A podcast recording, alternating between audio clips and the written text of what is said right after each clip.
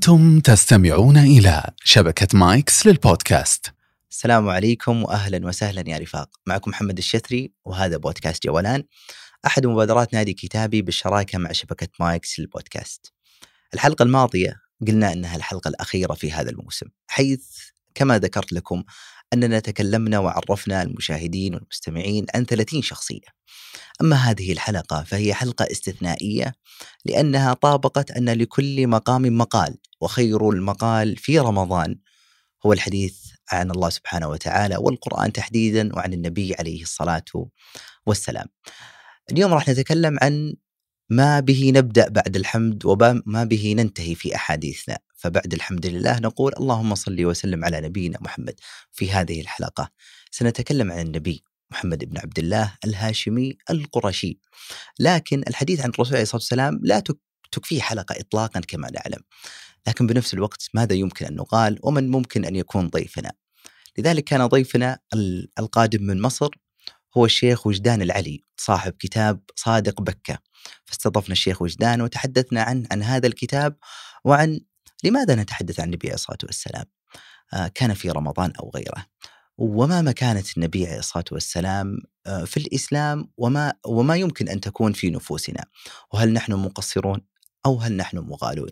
وغيرها من الأسئلة. لكن اكتشفنا في ظل الحديث والتفاصيل أننا لم نتجاوز جزء بسيط ما يمكن أن نذكر عن النبي عليه الصلاة والسلام. لذلك انتهت حلقة الحلقة في ظل الساعتين آه تقريبا. أنا لا أريد أن أطيل عليكم لأن مثل هذه الحلقات لا تقدم.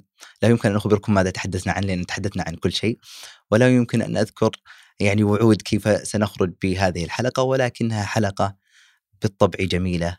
آه وأسأل الله أن يبلغنا آه يعني نهاية رمضان ونحن صائمون قائمون بإذن الله. وأما الآن لتبدأ الحلقة.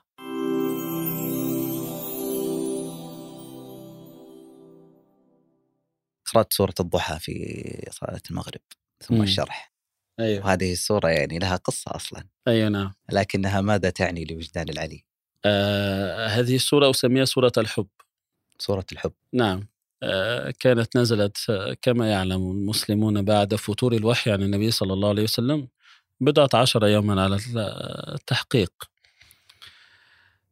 فسبحان الله خلد رب العالمين سبحانه وبحمده تلك الرجفة الحزينة التي كانت في صدره صلى الله عليه وعلى آله وصحبه وسلم شوقا إلى ربه. ما أطاق النبي صلى الله عليه وعلى آله وصحبه وسلم هذا الفتور؟ ثم تداعى إلى سمعه صلى الله عليه وعلى آله وصحبه وسلم كلام المشركين. قال محمدا صلى الله عليه وسلم ربه. فكانت هذه المعاول تعمل في قلبه عملا مؤلما عظيما. فأتت هذه السورة بوفد البشارة بأنوارها وظلالها وحنانها ورحمتها تهدهد قلبه الشريف عليه الصلاة الله وسلامه شاهدة له شهادة الصدق على أنه أعظم محب عليه الصلاة الله وسلم عادة الإنسان إذا كان يتلبس بالعبادة كلفة فإنه يتنفس إذا ما سقط عنه بعض أشيائه. لكن النبي صلى الله عليه وعلى آله وصحبه وسلم لم يزل يتطلع بأشواقه إلى ربه سبحانه وبحمده. فلما فتر الوحي ما أحس إلا ألما يتصاعد في نفسه عليه الصلاة والسلام. فجاء القسم بأنوار الضحى وسكون الليل أن رب العالمين سبحانه وبحمده لا يكون منه قلا لسي... لسيدنا رسول الله صلى الله عليه وسلم. كيف؟ وهو المراد وهو الخليل عليه الصلاة والسلام. فإذا نظرت يا حبيبي إلى هذه السورة في بنيتها وفي ألفاظها وفي معانيها تجد أنها كلها مكسوة بالحب والضحى والليل إذا سجى. ما ودعك ربك وما قال وذكر الليل الساجي ها هنا كأنه يلفتني إلى الليلة التي تنزل فيها القرآن.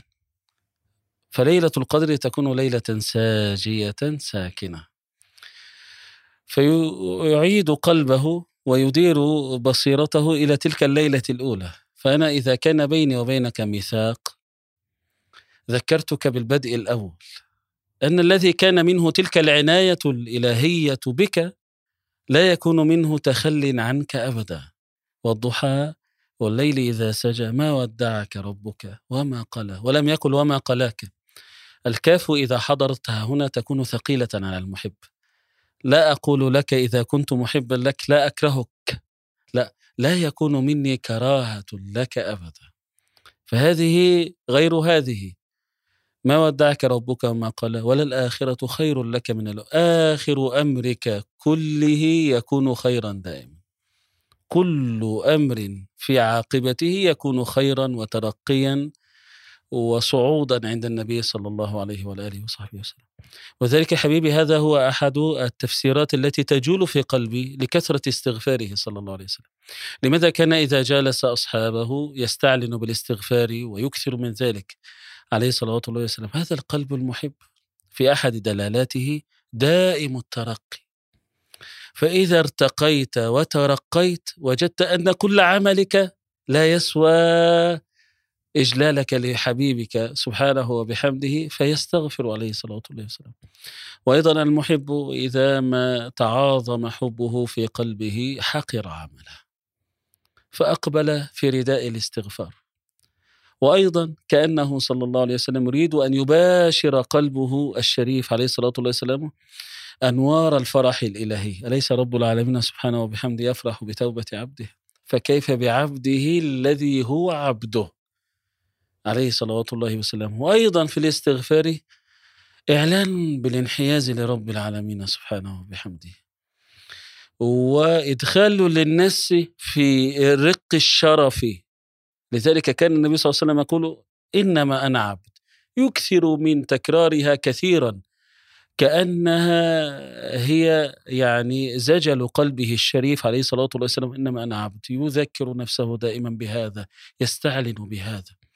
وأنت تعلم أن من أحب شيئا أكثر من ذكره. سبحان رب العالمين. فهذا يعني ثم بعد ذلك يعني الآيات فيها والعلقة التي بين الضحى والشرح وكان يقرآن معا فيها معان عظيمة شريفة.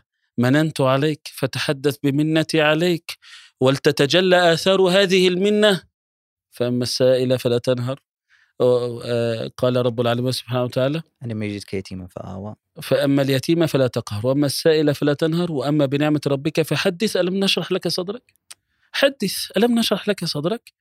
ووضعنا عنك وزرك ويعجبني ها هنا كلام الإمام آه ابن منظور رحمة الله عليه في لسان العرب كان قد شن غارة شريفة من الحب على الذين قالوا آه، ووضعنا عنك وزرك الذي أنقض ظهرك أثقل ظهرك.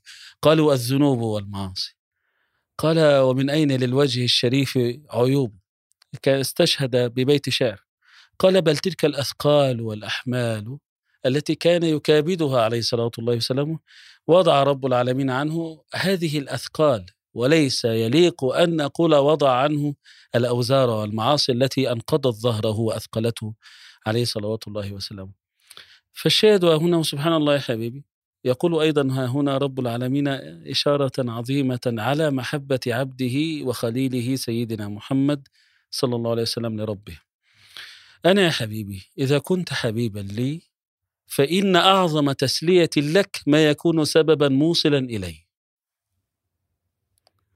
قد نعلم إنه يضيق صدرك بما يقولون فسبح بحمد ربك وكن من من الساجدين. ما السلوى في التسبيح؟ لا السلوى في التسبيح للمحب. لم يعلله بشيء من لعاعة الدنيا ولا من حطامها ولا من ترابها. فهذا التعليل فيه شهادة بصدقه وحبه عليه الصلاة والسلام. أنه يسلى بالقرب من ربه وما يكون سببا موصلا إليه. سبحانه وبحمده. فإن مع العسر يسرا إن مع العسر يسرا فإذا فرغت فانصب وإلى ربك فارغب. لأنه سبحانه وبحمده يعلم أن أشواق هذا القلب وحياته وروحه وروحه يعني راحته في صلته بربه. أرحنا بها يا بلال. جعل كل شيء يكون خارج الصلاة تعبا. وأن الراحة في هذا في محضر الشهود جولان قلبه. يعني أنت تسمي جولان. شوف النبي صلى الله عليه وسلم في الصحيح مد يده كأنما يتناول شيئا ثم رجع القهقرة عليه الصلاة والسلام. أنت تعلم الحديث. شرح للصحابة رأيناك تفعل شيء لم تكن تفعله يا رسول الله صلى الله عليه وسلم. قال تدلى لي عنقود عنب من الجنة. فأين كان هو وهو يصلي عليه الصلاة والسلام؟ جولان قلبه.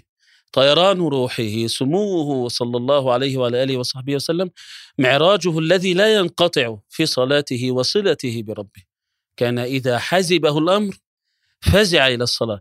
وانظر يا حبيبي إلى جرس كلمة فزع كأن جسده يسابق بعضه بعضا. ترك كل شيء تخلى عن كل شيء ولذلك كانت أمنا تقول فإذا قيمت الصلاة قام كأنه لا يعرفنا. ربي أولا وربي آخرة وربي هو الأكبر في كل شيء. حتى عندما جاءته أيضا أنا يعني استفدت في شواهد المحبة. آية التخيير بدأ بمن يا حبيبي يا النبي قل لأزواجك إن كنتن تردن الحياة الدنيا وزينتها فتعالين أمتعكن وسرحكن سراحا جميلا. وإن كنتن تردن الله ورسوله والدار الآخرة فإن الله عد للمحسنات منكن أجرا عظيما. بدأ بمن؟ بأحب نسائه إليه. عائشة طيب ألم يكن حسنا أن يؤخرها عليه الصلاة والسلام في الخيرة؟ لماذا بدأ بها؟ ربي أولا. أبدأ بأحب الناس إلي لأن قلبي قبلته رضا رب العالمين ومحبة رب العالمين. يا عائشة لك شيء؟ قالت يا رسول الله صلى الله عليه وسلم فإني أحب جوارك وأحب ما تحب. فقام فينصب قدميه عليه الصلاة والسلام. مع أحب الناس إليه ربما يتخفف الإنسان من العبادة مع أحب الناس إليه. هذا إذا كانت العبادة صورة. أما مع أهنأ إنسان تكون معه ومع الإنسان الذي تساكنه نفسك تكون نفسك أشد طلبا لرضا رب العالمين لأن الصفاء يطلب آه، أنواره. فهو المصطفى عليه الصلاة والسلام. ويجد الصفاء مع أمنا وسكينته معها فيكون أشد عبادة عليه الصلاة والسلام. لم يقطع وقته مع أمنا محبة وجودا وما يكون بين الرجل وزوجه وحسب بل هي تكون شاهدة على إطالته الصلاة طولا عظيما. تقول فيصلي رسول الله صلى الله عليه وسلم أربع ركعات فلا تسل. خلي بالك يا محمد أنا ما قالش عن طول قالت قالت كلمة غريبة فلا تسأل عن حسنهن. وهذا أمر عجيب. المحب إذا تحرك بدت أصباغ الحب وشواهد الحب على كل حركة فيه. حتى إذا رأيته في فعله تجد أن هذا الفعل فعل محب. فإذا كان في الصلاة ما حسن الصلاة من هذا العبد الشريف عليه الصلاة الله وسلامه إذا وقف بين يدي الله؟ أطر عقلك في سبحات الخيال.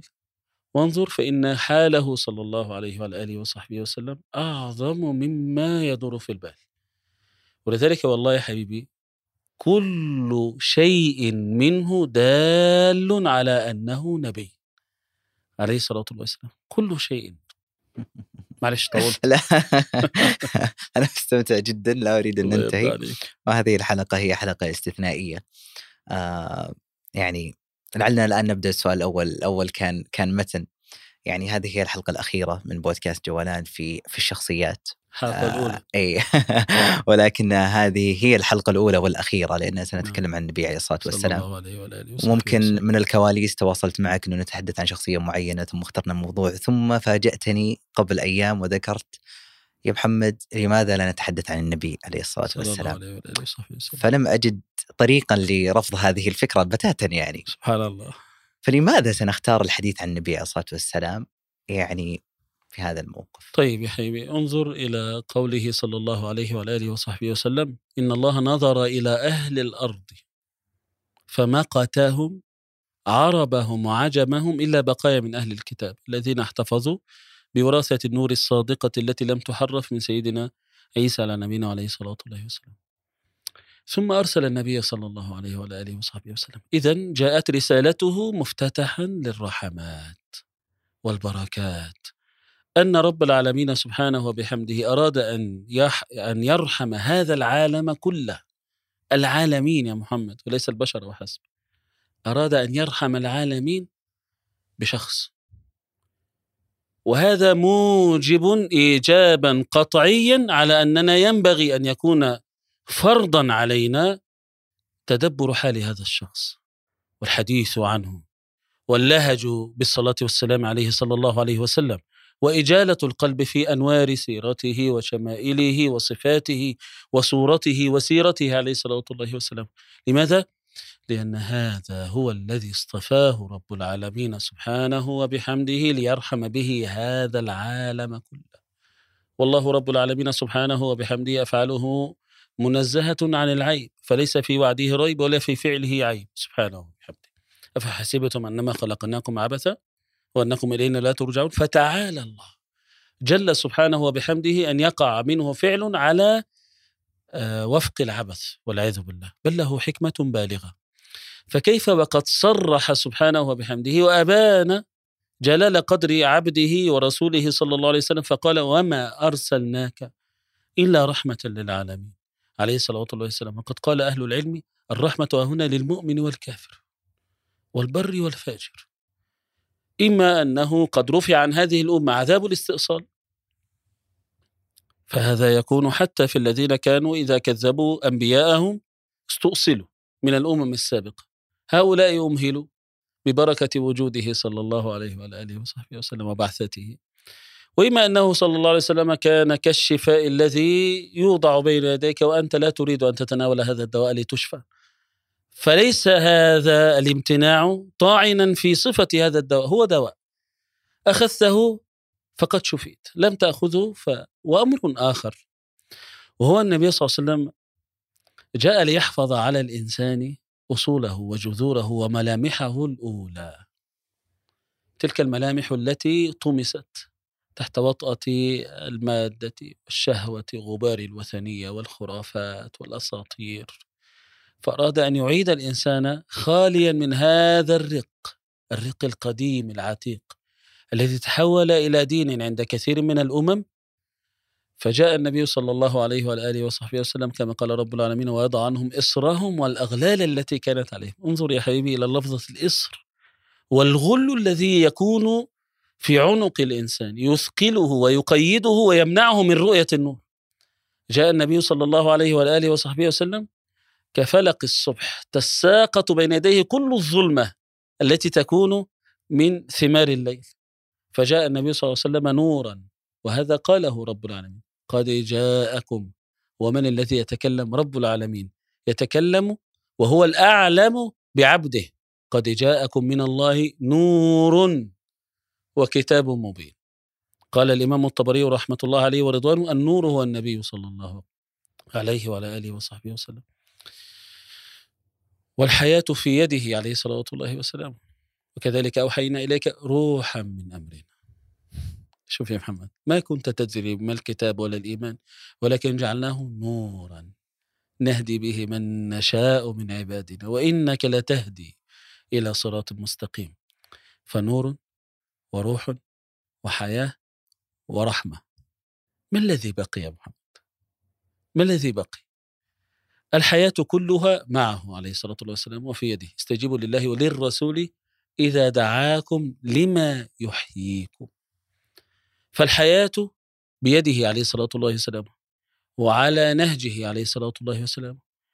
وسبحان الله قال رب العالمين آية تحتاج إلى أنات في النظر إليها. النبي أولى بالمؤمنين من أنفسهم وأزواجه أمهاتهم وفي قراءة سيدنا أبي في مصحفه وهو أب له. أولى بالمؤمنين من أنفسهم. من لطائف التفسير يقول أولى بك من نفسك لأن نفسك قد تؤذيك. وقد تضرك. ولا يصل إليك منه عليه الصلاة والسلام إلا كل رحمة وحنان وود. فهو أرحم بك من نفسك. فكيف لا يكون شغل الإنسان وحديث الإنسان ومدار فلك الحياة كلها في اقتفاء النور اتباع الحياة الاهتداء السكينة الرحمة كل ما يكون به الإنسان إنسانا على الحقيقة. لابد أن ننشغل بهذا ولذلك لما أنت قلت لي يعني أن البودكاست عن الشخصيات ثم أردت أن نتكلم عن فلان هو الأستاذ محمود شاكر فقلت لك لا أن أتكلم الآن. فلما كنت في مسجد سيدي صلى الله عليه وسلم وفي الروضة كأن أحدا قال لي طيب مش محمد يقول إن, إن, ديت شخصيات. لماذا لا تتحدث عن النبي صلى الله عليه وسلم؟ حتى عندما عرضت عليك الخبر كأن يعني كأنها البداهة التي غابت عنه صحيح. سبحان رب العالمين. فلذلك حديثنا عن النبي صلى الله عليه وسلم. وأيضا. لكي يرحمنا رب العالمين إذا كان ثبت بسند صحيح من كلام أبي عبد الله أحمد بن حنبل عند ذكر الصالحين تنزل الرحمات فكيف بأصلح الصالحين. عليه الصلاة والسلام. فكيف بالرحمة؟ ولذلك كان من لطائف قول بعض أهل العلم إن الله بعث الأنبياء ليرحموا الناس وكان النبي صلى الله عليه وسلم هو الرحمة عليه الصلاة والسلام. اللهم صل وسلم. البعض يعني قد يقول إن من يتابع شيخ وجدان العلي آه، قد يتساءل أو يأتي في باله مسألة كأن الشيخ وجدان العلي مثلا يبالغ في بعض الاستنباطات آه، كأن مثلا في جانب الغلو والنبي عليه الصلاة والسلام هو القائل لا تعظموني كما عظمت بنو إسرائيل عيسى بن مريم عبد الله ورسوله. آه، هل هل هل نحن وصلنا إلى هذه المرحلة؟ يعني غلوا في النبي عليه الصلاة والسلام، وهل هذا يعني أنت ترى أننا أنا لا أرى ذلك بس هذا السؤال اللي يطرح. مشكلتنا في الجفائح مم. نسأل الله السلامة والعافية. عندما يقول النبي صلى الله عليه وسلم لا والله لا يؤمن أحدكم حتى أكون أحب إليه من والد- والده وولده والناس أجمعين. من نفسه؟ من نفسه ووالده وولده والناس أجمعين. وحديث سيدنا عمر معروف. معروف. إلا من نفسه قال لا يا عمر حتى أكون أحب إليك من نفسك. السؤال هو هنا يا محمد؟ ودعني أقولها آه، يعني بمنطق العقل والصراحة والصدق. لو طلع على قلوبنا جميعا بما فيكم أنا مم. فإن مرتبة النبي صلى الله عليه وسلم والله رب العالمين يقول إخبارا النبي أولى. لا أقول لك مساو أولى. طيب نحن الآن نريد أن نبحث عن ذلك القلب الذي فيه محبة تساوي محبة النفس. لا أقول أولوية. بالله. أنا لن أطلب منك إجابة حتى لا أحرجك. أي والله بتحرجنا. آه يعني إذا طلع على قلب بعض الناس ربما يأتي النبي صلى الله عليه وسلم مرتبة الألف. ربما لا يأتي. ربما كثير من الناس يغدون يروحون آه، بمسجد النبي صلى الله عليه وسلم ولم يلقي أحد السلام على سيد الخلق صلى الله عليه وسلم. وربما يكون إنسان ميسرة له السبل في الوصول إليه صلى الله عليه وعلى آله وصحبه وسلم فيعتقد أن مجرد السلام عليه صلى الله عليه وسلم وحركة القلب للذهاب إلى مسجده صلى الله عليه وعلى آله وصحبه وسلم القيام بين يديه والسلام عليه عليه الصلاة الله وسلامه والله يا أخي نحن لا نرضى لآبائنا هذه المنزلة. لو أن الناس قيل لهم إن فلانا يتبع أثر أبيه ويلبس البشت بتاع أبوه ويجلس مجلس أبيه وما زال يفتتح مجلس أبيه وعلى عادة أبيه ويذهب إلى أبيه وفي كل خميس مثلا يذهب إلى مقبرة أبيه ويدعو له ويستغفر وإلى آخره. لقيل تبارك الرحمن ما أشد بره خذ هذا وقل إن إنسانا يتبع النبي صلى الله عليه وسلم ما جلس مجلسا إلا أكثر من الصلاة والسلام عليه صلى الله عليه وسلم. وإذا ذكر النبي صلى الله عليه وسلم رق قلبه ودمعت عينه. وإذا أتيحت له فرصة ذهب خميس جمعة مثلا إلى المدينة. قيل يا شيخ مش هذا لماذا؟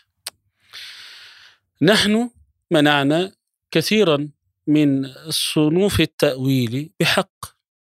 فإن مذهب أهل السنة نثبت لله عز وجل ما أثبته لنفسه سبحانه وبحمده. طيب الله رب العالمين الذي خلق عبده ورسوله صلى الله عليه وعلى آله وصحبه وسلم هو الذي أنزله هذه المنزلة. فقال قد جاءكم من الله نور وكتاب مبين وقال وإنك لعلى خلق عظيم. وقال وما أرسلناك إلا رحمة للعالمين. وقال فبما رحمة من الله لنت لهم. وقال رب العالمين وكنتم على شفا حفرة من النار لا فأنقذكم. وقال رب العالمين سبحانه وبحمده فأصبحتم بنعمتي قال العلماء به صلى الله عليه وسلم. إخوانا لم يكن ليصالح إنسان إنسانا ولا ليرحم إنسان إنسانا ولا تتواجج الأرواح في هذا العالم كله إلا برسول الله صلى الله عليه وسلم. هذا حال الناس كلهم. قال رب العالمين سبحانه وبحمده فبما رحمة من الله لنت لهم ولو كنت فظا غليظ القلب لانفضوا من حولك. وقال رب العالمين وألف بين قلوبهم. انظر لكي ترى حال الصحابة قبل مقدمه صلى الله عليه وسلم. لو أنفقت ما في الأرض جميعا ما ألفت بين قلوبهم. انظر إلى أولئك الناس الذين لو بذلت لهم الجبال والوديان ذهبا وفضة ما تآلفوا يا محمد. ألف الله رب العالمين سبحانه وبحمده بينهم برجل خلق خلقتهم عليه صلاة الله وسلامه وكان أنفسهم من أنفسهم عليه صلاة الله وسلامه. هذه المنة والله رب العالمين يقول لقد من الله على المؤمنين إذ بعث فيهم رسولا من أنفسهم. وقال رب العالمين سبحانه وبحمده الآيات الكثيرة التي لا أريد أن أحشدها كأننا في يعني في مجلس علمي لكن ما دلائل ظهور المنة وحضورها في قلبك وحياتك؟ الآن مثلا لو أنني اصطفيت لك أحدث سيارة وقلت لك يا محمد هذه أحدث سيارة آه، فخمة بملايين الريالات ثم وجدتك تأتي بمواصلات. ما دلالة هذا عندي أنا؟ أنا الذي أعطيتك هذا. أنك لم تقدر هذه النعمة قدرها صح. ولم ترى هذه الهدية شيئا ذا بال. فانصرفت عنها واتخذت الدون النبي صلى الله عليه وآله وصحبه وسلم لتعلم. هو الباب الوحيد الأوحد إلى الجنة. أقول ماذا؟ أقول ما قاله النبي صلى الله عليه وسلم. فأطرق باب الجنة. فيقال من؟ أقول محمد صلى الله عليه وآله وصحبه وسلم. فيقال انظر يا محمد هذه الكلمة مهمة جدا. بك أمرت ألا أفتح لأحد قبلك. انظر فيها. الجنة قال رب العالمين سبحانه وبحمده في الحديث الإلهي أنت رحمتي أرحم بك من أشاء. فمفتتح رحمته جعل إقليده في يد عبده ورسوله صلى الله عليه وسلم. تعال نشوف حاجة تانية. مثلا الصلاة. هل يجوز لك الصلاة بدون التشهد يا محمد وجلسة؟ وش ال... وش ال... جلسة التشهد؟ الصلاة على النبي.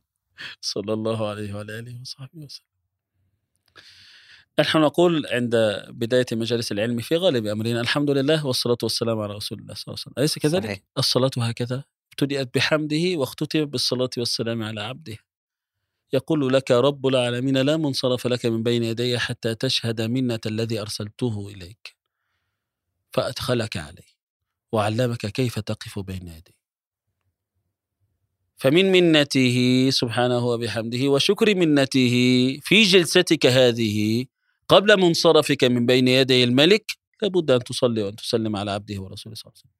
طيب. ثم يؤذن لك في الدعاء. طيب يا محمد الآن لو أنني جئتك رجلا آه، لست مسلما فأردت أن أسلم. ماذا أفعل؟ تشهد. إيش التشهد؟ أشهد أن لا إله إلا الله طب قلت أشهد أن لا إله إلا الله. لا تكفي. لماذا لا تكفي؟ وقد شهدت أعظم شهادة. مم. أترى الرب سبحانه وبحمده من إعظامه لنبيه صلى الله عليه وسلم. لا يقبل أن تشهد له بالإلهية والوحدانية حتى تشهد إلى هذا العبد بالرسالة. عليه الصلاة والسلام. هذه ليست استنباطات ولا شيء. هذه قواعد وأركان الإسلام. جاءك رجل فقال لك أنا أريد أن أسلم فقال أشهد أن لا إله إلا الله. طيب قل محمد رسول الله. لا والله كفاية كده لا يدخل الإسلام. الأنبياء جميعا والخلق جميعا يحوجون ويضطرون إليه صلى الله عليه وعلى آله وصحبه وسلم. وقد قدر رب العالمين سبحانه بحمده أن يذهب الخلائق إلى الأنبياء قبله صلى الله عليه وسلم. ولم يقدر أن يذهبوا إليه مباشرة منذ البدء ليظهر سبحانه وبحمده كرمه وفضله ومنته على الخلق كلهم بالنبي صلى الله عليه وسلم. هذا الإنسان أنت تعلم يا حبيبي أن أدنى درجات الوفاء فينا لا نطيقها. تقول لي إزاي؟ كيف؟ ولك لو قلت لك يا محمد صل على النبي صلى الله عليه وسلم ماذا تقول؟ اللهم صل اللهم صل. مجرد هذا الذكر اليسير تفوض فيه رب العالمين سبحانه وبحمده وتوكله إلى رب العالمين أن يتولاه عنك. فآنية الذنوب وأوعية العيوب أمثالنا ليسوا أهلا أن يصلوا على النبي صلى الله عليه وسلم. أي والله العظيم حبيبي. إنما الذي يشرف النبي صلى الله عليه وسلم بالصلاة والسلام. هو رب العالمين سبحانه وبحمده. وانظر إلى أمر يا حبيبي. ابتدأ رب العالمين بنفسه في الإخبار عنه فلو أن الله رب العالمين سبحانه وبحمده أخبرنا أن الملائكة والصالحين يصلون النبي صلى الله عليه وسلم كان أمرا عظيما. لكن هذا النبي أقولها هكذا بالهمس عليه الصلاة والسلام لعظمته وجلالة قدره عند ربه عليه الصلاة والسلام يبتدئ رب العالمين الأمر بنفسه ولكي تعلم أن النبي صلى الله عليه وسلم أرحم الناس عليه الصلاة والسلام أليس كذلك؟ صحيح. وكان مائلا متحيزا دائما إلى التيسير على أمته عليه الصلاة والسلام عزيز عليه ما عنتم حريص عليكم بالمؤمنين رؤوف رحيم عليه الصلاة والسلام العنة والضيق والمشقة تكون كريهة إليه عليه الصلاة والسلام. ولو كانت زيادة في العبادة. حبل من هذا؟ حبل زينب. حلوة. ليصلي أحدكم نشاطه. طيب لو أن هذا الإنسان كان يعني من الذين يبحثون عن ألم يكن يقول ما شاء الله كويس والله إن هي تتعبد وتتعب نفسها. هذا تأسيس المجد. لا هو أرحم بالخلق من أنفسهم. عليه الصلاة والسلام. الثلاثة الذين قالوا والله أصوم ولا أفطر. وثاني أقوم ولا أنام والثالث قال لا, أنكح تزال. النساء. مم. غضب النبي صلى الله عليه وسلم. وجمع الصحابة وجعل ذلك نذارة عامة. فمن رغب عن سنتي شوف كلام شديد. مع أن الآن يا محمد لو أنه بالقياس المادي ما شاء الله مش عارف إيه وكذا ما شاء الله مجتهد. لا أبدا. طيب إلا في شيء واحد. النبي صلى الله عليه وسلم سأضرب لك حديثين لتعلم شيئا من قدره صلى الله عليه وسلم. في القرآن الذي هو القرآن جعل يتنزل مع سيدنا عبد الله بن عمرو رضي الله عنهما ويقول اقرأه في شهر إني أقدر في جمعة إني أقدر في ثلاث إلى آخر. جعل يتنزل في قراءة القرآن. طب في حديث سيدنا أبي رضي الله عنه قال يا رسول الله صلى ما أجعل لك من صلاتي. قال ما شئت. قال الربع قال ما شئت وإن وان زدت فخير. فهو خير لك. طيب هذا الإنسان هذا النبي عليه الصلاة والسلام الذي كان مبنى شريعته على التيسير وأخذ ما تيسر من الصحابة ومن المسلمين من عبادتهم. يأتي ضمام بن ثعلبة يقول لا أزيد على هذا قال أفلح إن صدق. أمور يسيرة لكن هنا ما, ما شئت. وإن زدت فهو خير لك. النصف ما شئت وإن زدت فهو خير لك. أجعل لك صلاتي كلها؟ قال إذا يغفر ذنبك وتكفى همك. طيب هذا الحرص في الزيادة. وألا يكون مقدارك من الصلاة والسلام عليه صلى الله عليه وسلم قليلا؟ لماذا؟ لعلمه صلى الله عليه وعلى آله وصحبه وسلم البركات والرحمات والهبات والعطايا والأنوار التي بها يزكى قلب العبد ويرحم عند ربه سبحانه وبحمده وترقى صعودا في معارج الكمال بالصلاة والسلام عليه صلى الله عليه وآله وصحبه وسلم. ولذلك ما نزل عليه ملك يبشره أن رب العالمين يصلي على من صلى عليك عشر صلوات. صلي من صلى صلاة واحدة صلى الله عليه سجد صلى الله عليه وسلم حديث سيدنا عمر قال حتى خشيت أنه قبض. فقام متهللا عليه الصلاة والسلام قال أتاني آتي من ربي؟ قال لي كذا وكذا. لماذا هذا الفرح الشديد؟ عبادة يسيرة وأجور عظيمة وفيرة من النبي صلى الله عليه وسلم. في غزوة الحديبية صلح الحديبية أنا آسف لما أتى عروة بن مسعود الثقفي ماذا قال يا محمد؟ قال والله لقد دخلت على ملوك على كسرى وقيصر. فما وجدت أحدا يعظم أحدا كتعظيم أصحاب محمد صلى الله عليه وسلم محمدا صلى الله عليه وسلم. طيب السؤال الآن. الصحابة ماذا فعلوا محمد؟ ممكن لو أنك ما تنخم نخامة إلا وقعت في يد واحد منهم فدلك بها وجهها. شيء عجيب. وما توضأ وضوءا؟ الا تقاتلوا على وضوئه صلى الله عليه وسلم. قد شعرت له هل هذا أسألك بالله كان اتفاقا من النبي صلى الله عليه وسلم والصحابة؟ لا لا طب ما هذا؟ هم رأوا منه صلى الله عليه وسلم كالإذن الذي أطلق نفوسهم في مشهد الإجلال طب وبقية الأيام لم يكونوا مجلين النبي صلى الله عليه وسلم يجلونه عليه الصلاة والسلام ولكنه أسكتهم عن هذا رحمة بهم. هل قال لهم النبي صلى الله عليه وسلم أنتم تغلون؟ هل فعلتم مخالفة؟ هل هل هل؟ لا أبدا. معنى ذلك يا محمد أن الذي وقع من الصحابة رضي الله عنهم كان مقتضى التعظيم.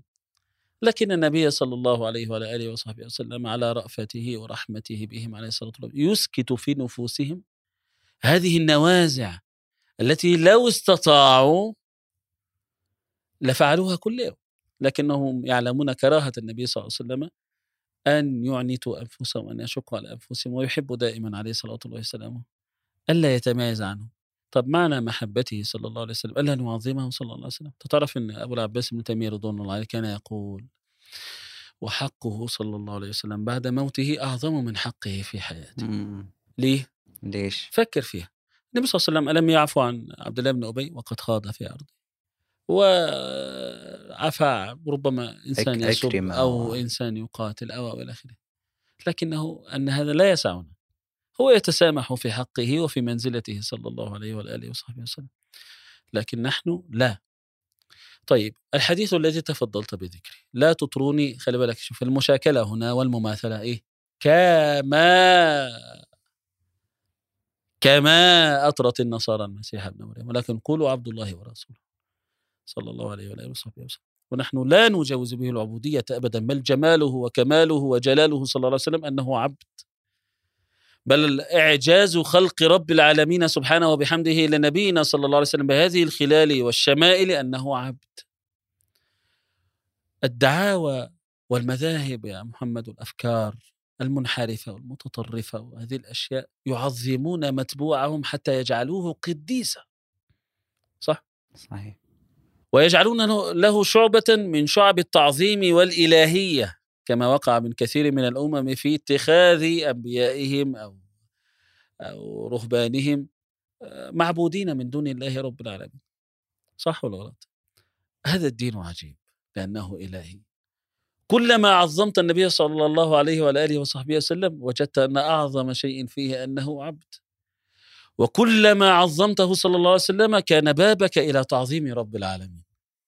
صلى الله عليه وعلى آله وصحبه وسلم. لماذا؟ لأن مباني هذا الدين والذي جاء بالصدق وصدق به. وقل أدخلني مدخل صدق وأخرجني مخرج صدق واجعل لي من لدنك سلطانا نصيرا. وأول سطر في صحائف الدعوة المحمدية قال ماذا؟ لو أني أخبرتكم أن خيلا خلف هذا الوادي تغير عليكم أكنتم مصدقي؟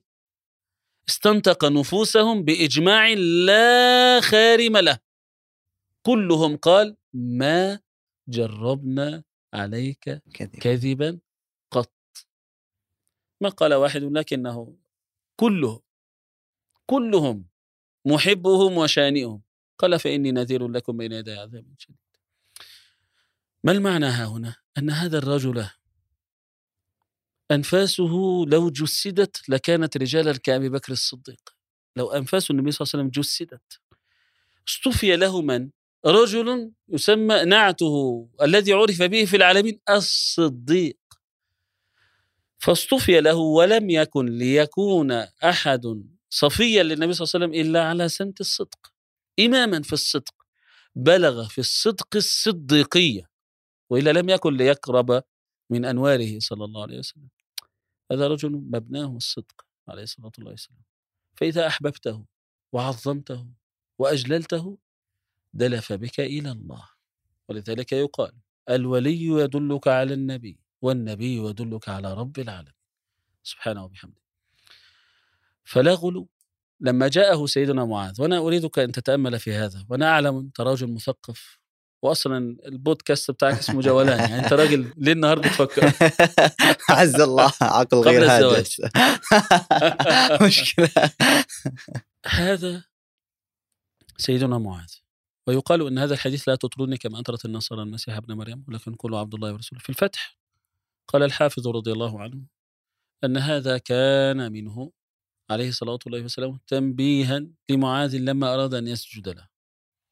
طيب من معاذ يا محمد؟ لو أنني جئتك الآن فقلت لك آه، من معاذ يا أستاذ محمد؟ تقول لي معاذ إمام العلماء. صح.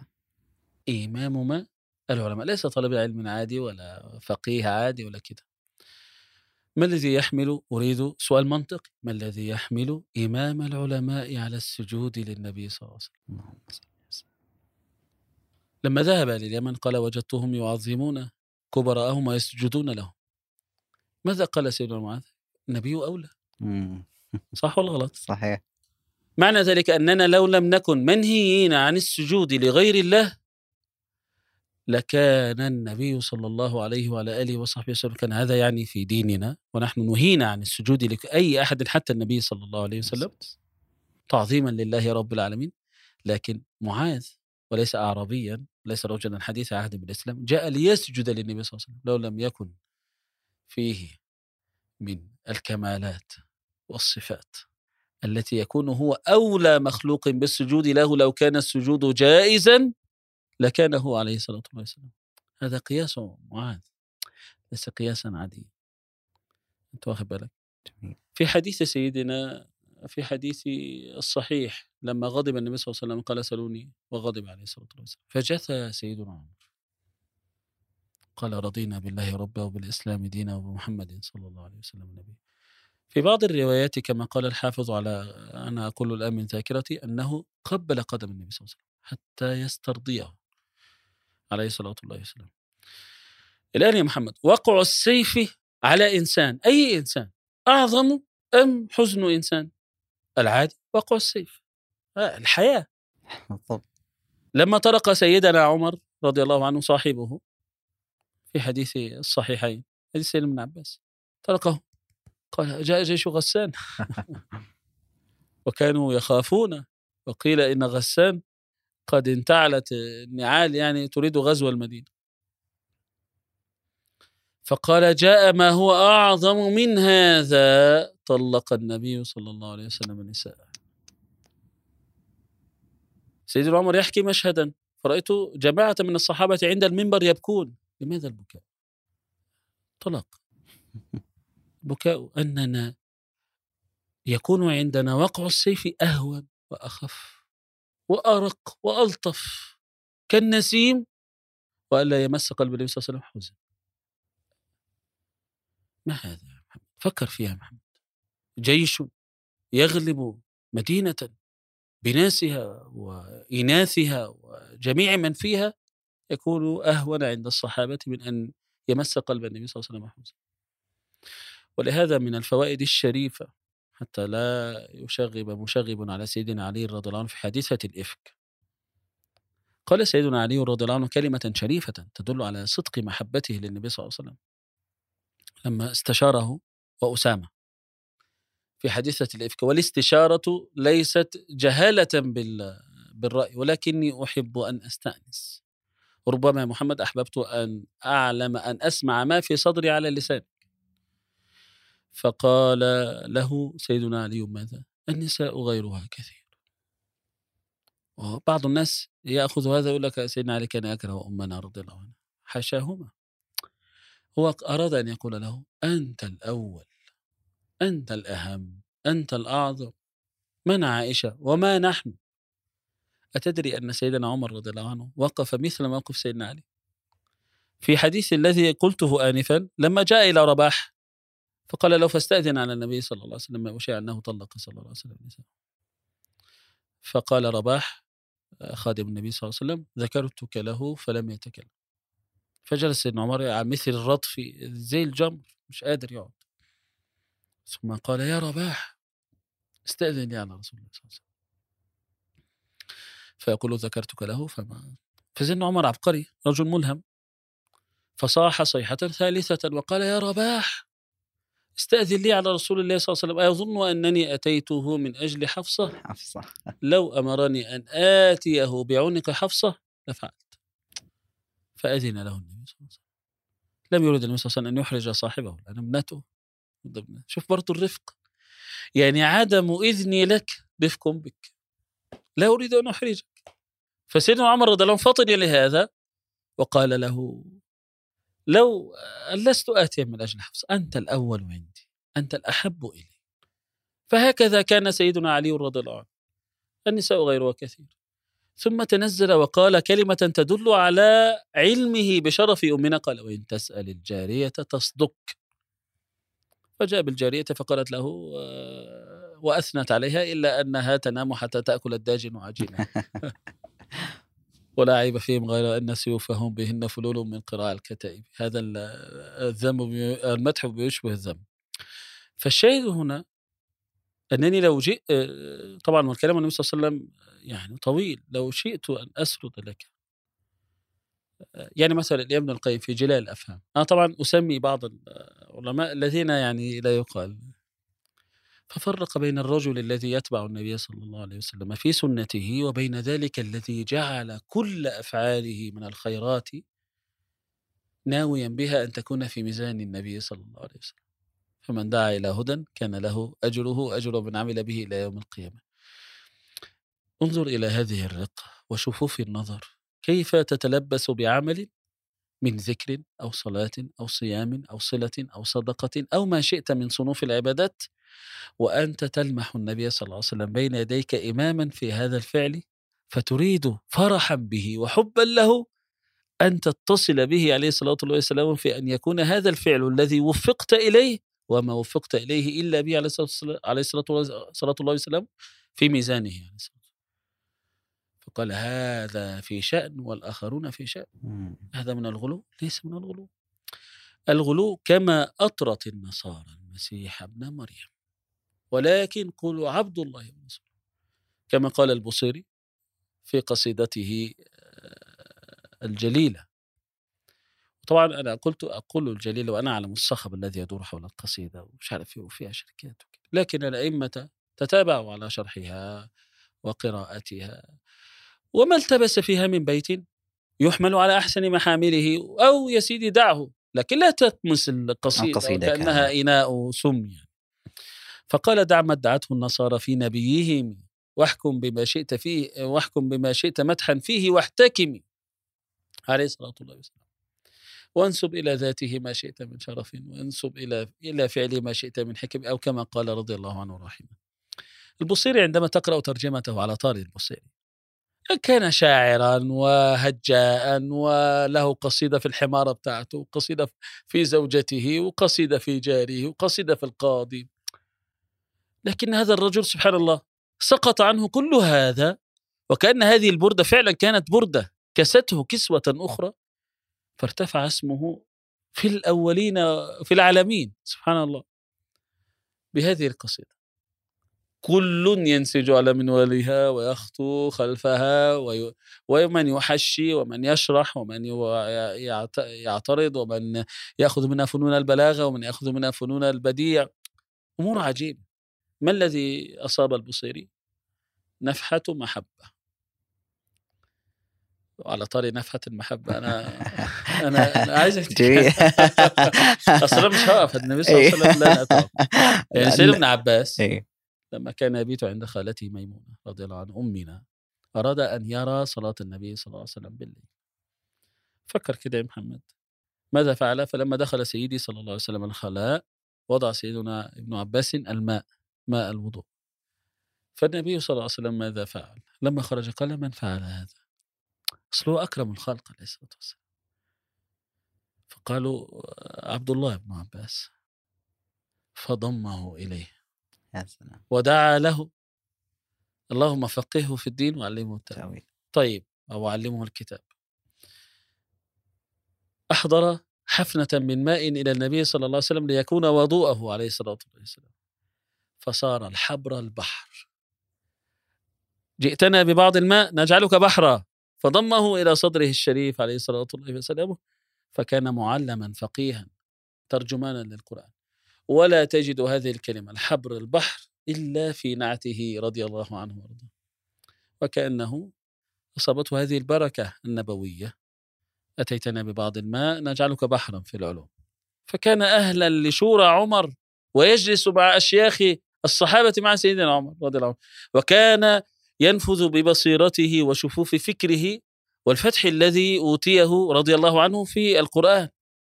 فيفسره كما كان ثبت بسند صحيح قالوا كان يفسر القرآن في المواسم.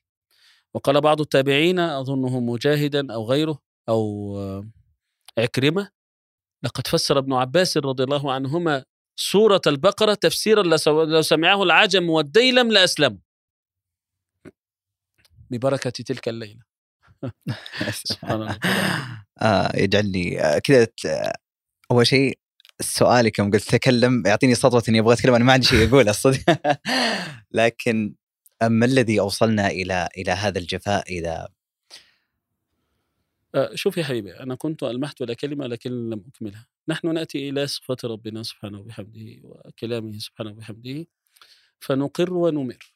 نثبت الصفة ولا نؤولها ولا نحرفها ولا نعطلها كما هو معتقد أهل السنة.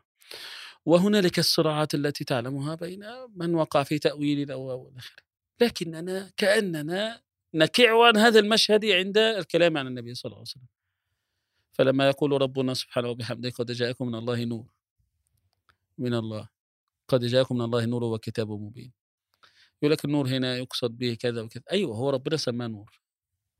أقر الأول أنه نور عليه الصلاة والسلام. لا نقول في أصل الخلق نقول إنما أنا بشر مثلكم. لكن شوف شيخ الإسلام. رضي الله عنه. والله يا محمد وأنا أقولها وأعلم أن إخواني يعني. هنالك كلام لشيخ الإسلام رضي الله عنه آه، عن نبينا صلى الله عليه وسلم. لو جرد من النسبة لقيل هذا غلو. بمنطق القوم في هذه الأيام. يعني شيخ الإسلام في المجموع صحح من يقول لولاك ما خلق الله شمسا ولا قمرا ولا سماء ولا أرضا ولا جنة ولا نار. قال هذا الكلام له معنى صحيح. وجعل الشيخ كعادته يهدر في الاستدلالات ثم قال ومقصود الخلق العبادة ومن قام بهذه العبادة هو إنسان عين الوجود. النبي صلى الله عليه وسلم فإذا يصح أن يقال لولاك بهذا المعنى. طيب إحنا الآن جعلنا تعظيم رب العالمين قسيمة تعظيم النبي صلى الله عليه وسلم. إما أن تعظم هذا وما أن تعظم أعوذ بالله. صح. أعوذ بالله.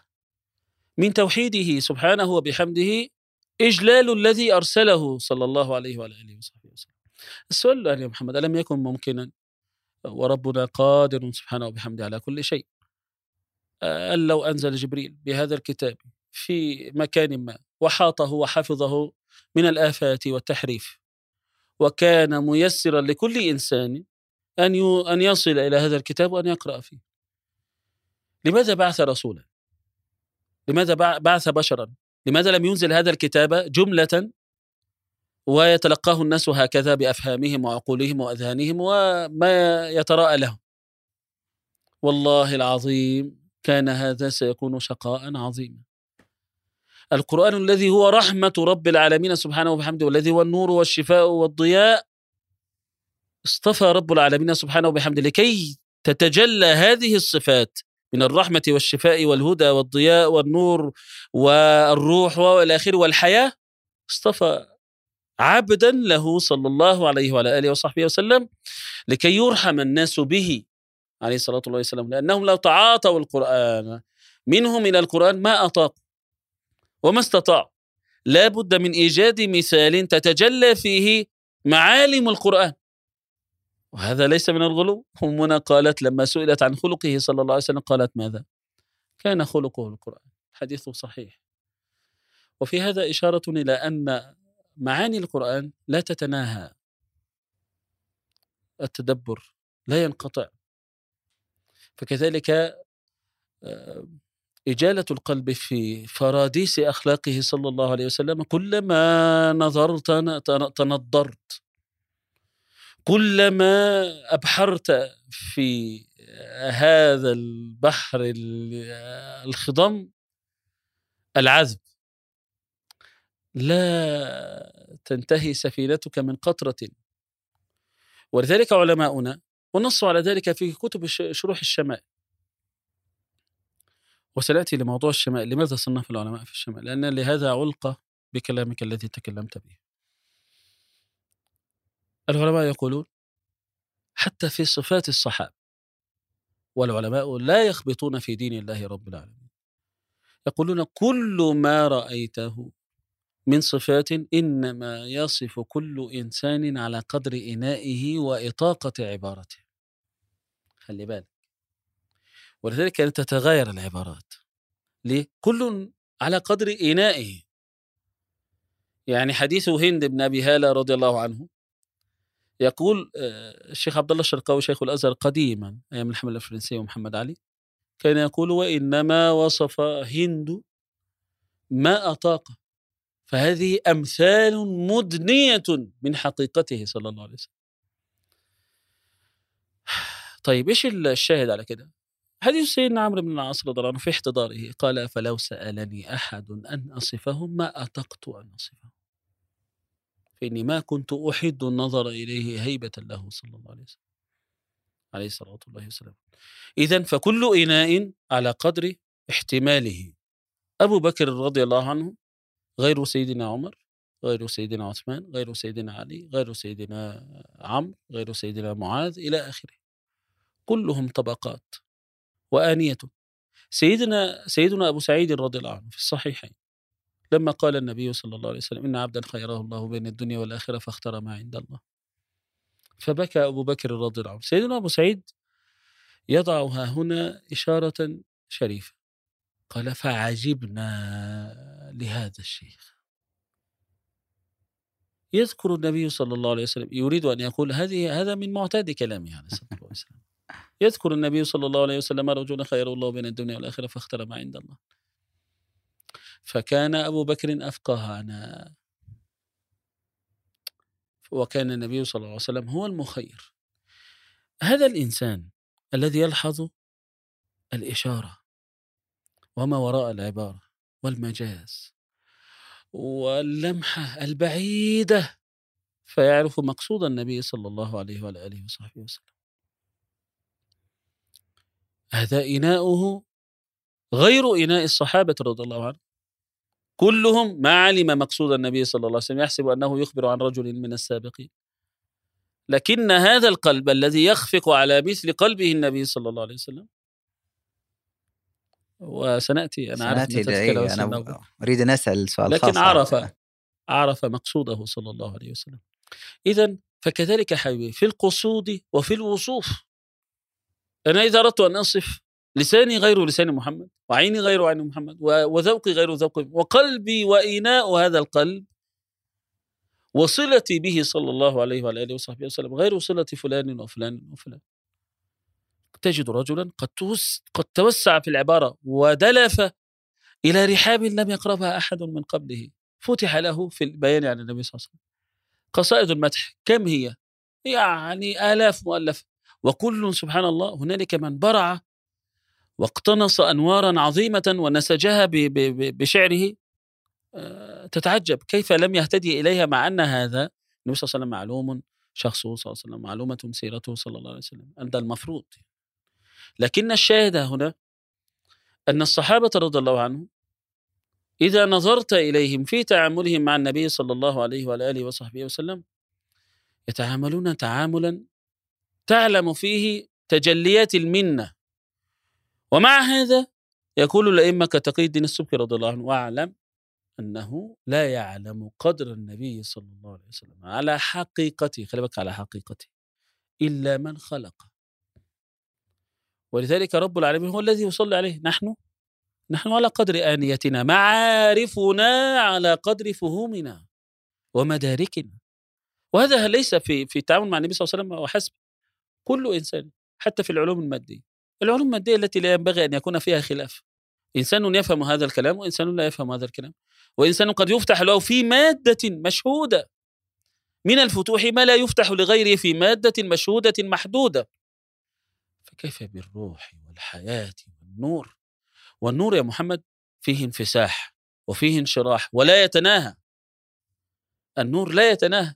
وأيضا فيه معالم أن الإنسان لو خالط قلبه ظلمة فإنه لابد فاقد رؤية شيء في هذا النور وهذا يلحقنا نحن. نحن كان الإمام الألوسي رحمة الله عليه في بدء تفسيره يقول يقول ذنوب الذنوب وعيبة العيوب. الذنوب والجردل يعني. ذنوب الذنوب إيناء الذنوب وعيبة العيوب. العيبة اللي هي الشيء الذي يوضع فيه الملابس والأشياء الخاصة. هذا يقوله في بين يدي تفسيره كلام رب العالمين سبحانه وبحمده. فكيف بنا نحن في معاملتنا للنبي صلى الله عليه وسلم؟ نحن على قدر طهارة القلب. يكون شهوده. اعلم هذا. الآن يا حبيبي لو أنك سائر بالسيارة حصل عجاج وكده. فإذا لم تنظف الزجاج الذي أمامك هل ترى الطريق سليما؟ طيب إذا لم يكن هناك عجاج أصلا وكان الزجاج متربا. وفي غبار وفي طين لا تستطيع أن ترى. كذلك القلوب. القلوب آنية كما ورد في بعض الأحاديث وحسن بعض العلم إن لله آنية من أهل الأرض. وآنية ربكم قلوب عباده الصالحين. فأحبها إليه ألينها وأرقها. هذا اللين الرقيق واللين ها هنا والرقة إشارة إلى شفوف النفس ودخولها في دقائق الأشياء التي لا يلتفت إليها الناس. شوف سيدنا أبو بكر كيف كان وسيدنا أبو بكر ماذا كان يوصف؟ أسيف رقيق القلب.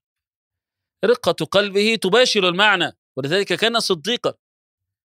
لم يعرف له مخالفة أبدا رضي الله عنه. لماذا؟ لأن ما يقوله النبي صلى الله عليه وسلم هو بالنسبة له شهود. وليس استنباط لذلك سيدنا أبو بكر رضي الله عنه أنا بتعجل بس يعني لا تجد يا محمد قط استدلالا منطقيا ابدا للنبي صلى الله عليه وسلم. هو يستدل بالنبي صلى الله عليه وسلم. لا يستدل له ابدا. انظر كده هات لي أي حديث يعني؟ يستدل بالنبي صلى الله عليه وسلم. بمعنى أضرب مثال حديث الحديبية لما جاء سيدنا عمر رضي الله عنه ليس على الحق؟ قال ليس على الباطل. ليس على الباطل. فلما نعطي الدينية قال أنا رسول الله ولست أعصيه وهو ناصري عليه الصلاة والسلام. ذهب إلى سيدنا أبي بكر. كان بداهة كده يعني نقول إيه والله يا عمر أنت تعلم ومش عارف إيه. ما استدل. أبدا أبدا. يأنف شرفا ويقينا وإيمانا أن يستدل للنبي صلى الله عليه وسلم. يستدل به. وبالمناسبة ابن القيم في المدارج قال هذا أشرف أنواع الاستدلال. الاستدلال بالله. وكفى بالله شهيدا محمد رسول الله. أليس كذلك في سورة الفتح في آخرها؟ محمد وكفى بالله شهيدا. فسيدنا أبو بكر رضي الله كان يجعل النبي صلى الله عليه وسلم هو بذاته الدليل. لا يستدل له أبدا ما فيش مرة. أبدا يستدل النبي صلى الله عليه وآله وسلم. وهذا مقام يعني لا مثل له بعد النبوة. مقام الصديقين لذلك الإمام القيم في البدائع بدائع الفوائد. لما تعلق بحد... علق على حديث هذان مني السمع والبصر. فقال من السمع ومن البصر؟ الإمام كان كان في المفاضلة بين السمع والبصر. فقال أيهما السمع والبصر؟ فقال عمر السمع لأنه ملهم محدث والمحدث يلقى له الكلام. أما أبو بكر صديق بصر. كنا مرة مع بعض أصحابي فقال لي سألني سؤال مفاجئ قال لي لماذا دفن أبو بكر وعمر رضي الله عنهما مع النبي صلى الله عليه وسلم؟ فقلت له هما السمع والبصر ولا يدخل الإنسان بعيدا عن أبعاضه لابد أن يكون معه سمعه وبصره. عليه الصلاة والسلام ووزيراه عليه الصلاة والله والسلام. الشاهد يعني أنا مش عارف أي هل نستطيع القول يعني؟ تبارك الله. أن هذا الجفاء. كان أحد أسبابها الكبرى هو الخوف من الدخول في هذه الخلافات بمعنى أنه كثرة الخلافات جعل في توجس من الدخول إلى ولماذا أصلا يا حبيبي إيه. الخوف؟ هذا اللي أبغى أوصله يعني أنا أقول لك أن هذا في معتاد الناس هذا لو كان أجنبيا عن أفعالنا مع بعضنا أنا لو أحببت محمد الشثري هقعد مع محمد الشثري ألقى محمد الشثري يكون أقرب الناس إلى محمد الشثري يا سلام ولو أن جسدي يماثل جسده هلبس زي محمد الشثري ولو أن سيارتي أستطيع أن هجيب سيارتي زي محمد الشثري ولا يقول الناس إلا أن هذين رجلان متحابان وصديقان متوادان. ولا يستنكر هذا. طيب هل قال أحد مثلا مع أن أفعال النبي صلى الله عليه وسلم في القسمة الفقهية أفعال جبلية وأفعال تشريعية وأفعال عادية لكن مع هذا خرج سيدنا عبد الله بن عمر مثلا بميثاق الحب من هذا كله. فما أنكر أحد عليه هذا؟ أنا أفعل هذا حبا ولا يستطيع أحد أن ينكر هذا. يا رجل أشعار المحبين مليئة بهذا. بيقولوا إيه بيت عجيب. آه، أحب لحب لحبها السودان جمع أسود. مم. هي سوداء. أي. أحب لحبها السودان حتى أحب لحبها سود الكلاب. والبيت الشهير بتاع الراعي النمر. وأحبها وتحبني ويحب ناقتها بعير. وهذه الأشياء يعني تعلق المحبوبين في قصائدهم. يصف النؤية ويصف ال- الآثار والأطلال والبعر ويصف ال- الغراب ويصف حركة الناقة وأثر الناقة ويصف الحنظل ويصف ماذا يصف كل هذا؟ أحب حبيبي وكل ما يكون له صلة بحبيبي. تعال نرتقي شوي. أمنا رضي الله عنها لما قالت فجاءت فاطمة في حديث أن أمهاتنا رضي الله عن- عنهن انقسمن إلى قسمين. قسم فيهن السيرة الشريفة الحسيبة النسيبة أمنا زينب على نبينا وعلى آل بيت صلاة الله وسلامه. ومن معها؟ وأمنا الصديقة بنت الصديق حبيبة سيدنا رسول الله صلى الله عليه وسلم. ومن معها؟ وكنا انزعجنا من قصد الصحابة بهداياهم يوم أمنا رضي الله عنها الشاهد هنا المحب إذا صاغ حديثا فاحت فيه نفحات حبه. قالت فجاءت فاطمة أرسلنا عليهن السلام رضي الله عنهن فاطمة عليها السلام رضي الله عنها إلى النبي صلى الله عليه وسلم. قالت أمنا فجاءت فاطمة وقالت لا. قال فجاءت فاطمة لا تخطئ مشيتها مشية النبي صلى الله عليه وسلم. وش الداعي لهذا؟ غريبة. وقالت إن نساءك يسألنك العدل في العدل في ابنة أبي قحافة هذا الحب. شوف برضو النبي صلى الله عليه وسلم استدل بالحب قال أي بنية أتحبينني فأحبي هذه أحب حبيبي وكل من يكون موصولا بحبيبي. فلما رجعت إليهن فقصت عليهن قلنا ما رجعت بشيء. فمتى قالت رضي الله عنها وعليها السلام؟ ابنة أبيها وأم أبيها على نبينا وعلى بضعته الشريفة صلوات الله وسلامه. قال قالت والله لا أراجعه فيها أبدا. خلاص. ليه باب باب الحب. طالما أنه صلى الله عليه وسلم قال لي والحب أنت تعلم ليس بالأوامر يعني ليس أزرارا. معنى ذلك أن الحب كان مستكنا في فاطمة عليه السلام. إيه، أتحبنني؟ أي انحازي إلى هذه؟ فأحبي هذه. دعي ما يقولنه. وكانت محبته محبة إلهية. عليه الصلاة والسلام عشان برضو نكمل الفائدة في الحديث. لأنه صلى الله عليه وسلم لما قالت أم سلمة رضي الله عنها قال قالت يا رسول الله صلى الله عليه وسلم إن نسائك يسألنك العدل في ابنة أبي قحافة فكلمت في عائشة فقال يا أم سلمة لا تؤذيني في عائشة. والعلماء بالمناسبة يا محمد يقولون هذا هو الغاية في الحب أن تجعل مجرد الكلام عن حبيبك أذى لك. يا سلام. لا تؤذيني مع إن السيدة أم سلمة أمنا رضي الله عنها وعليه السلام ما ما قالت يعني كلمة فجة ولا نافرة ولا غضب لكنه عليه الصلاة والسلام عليه الصلاة والسلام. لا تؤذيني في عائشة فوالله ما نزل علي الوحي في لحاف امرأة غيرها. يا الله. اذا فهذا الاختصاص بنزول الوحي يجعلها أهلا للاختصاص بالإهداء. ألم ينزل رب العالمين عليها بخصوصيتها في بيتها الوحي على النبي صلى الله عليه وسلم؟ بلى. خلاص يبقى الصحابة إذا قصدوها بالهدايا فهذه محبة ربانية وأنا أحب ذلك. والنبي صلى الله عليه وسلم لا يقر باطلا عليه الصلاة والسلام. الشاهد هنا يعني أنا مش عارف إنه في جفاء. نسأل الله السلامة والعافية. في جفاء في. جفاء. آه، ولذلك هو الذي حمل ال- ال- الأمة. ولذلك سبحان الله حي. تأمل كده شوية يا محمد. كم قدر الكتب التي صنفت في فضل الصلاة والسلام النبي صلى الله عليه وسلم في زماننا؟ كثير. كم قدره قليل. قليل؟ قليل مم. في قليل. زماننا قصدك. في زماننا. قليل. لا آه. في الأمة كثير إيه. الأئمة كثير. لكن في زماننا. في زماننا قليل. كم قدر كتب السنة ك- لو أنا جيت قلت لك الآن يا محمد آه، اقصص علي من كتب في السيرة في عشر سنوات الأخيرة. هاتوا لي فلان وفلان صح قليل. قليل. طب كم كم إنسان كتب في التفسير والعقيدة؟ كثير. ما شئت. آه. ممكن سائل أو واحد يقول مسألة إنه يعني أحد الأسباب اللي ما ما تخليني أكتب عن النبي عليه الصلاة والسلام هي مسألة ماذا سأكتب؟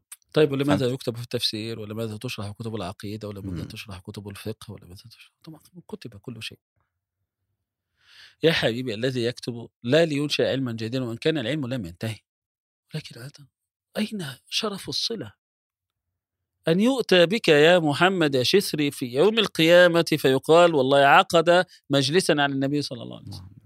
والله هذا خير لك من كل ما فعلت في البودكاست ده.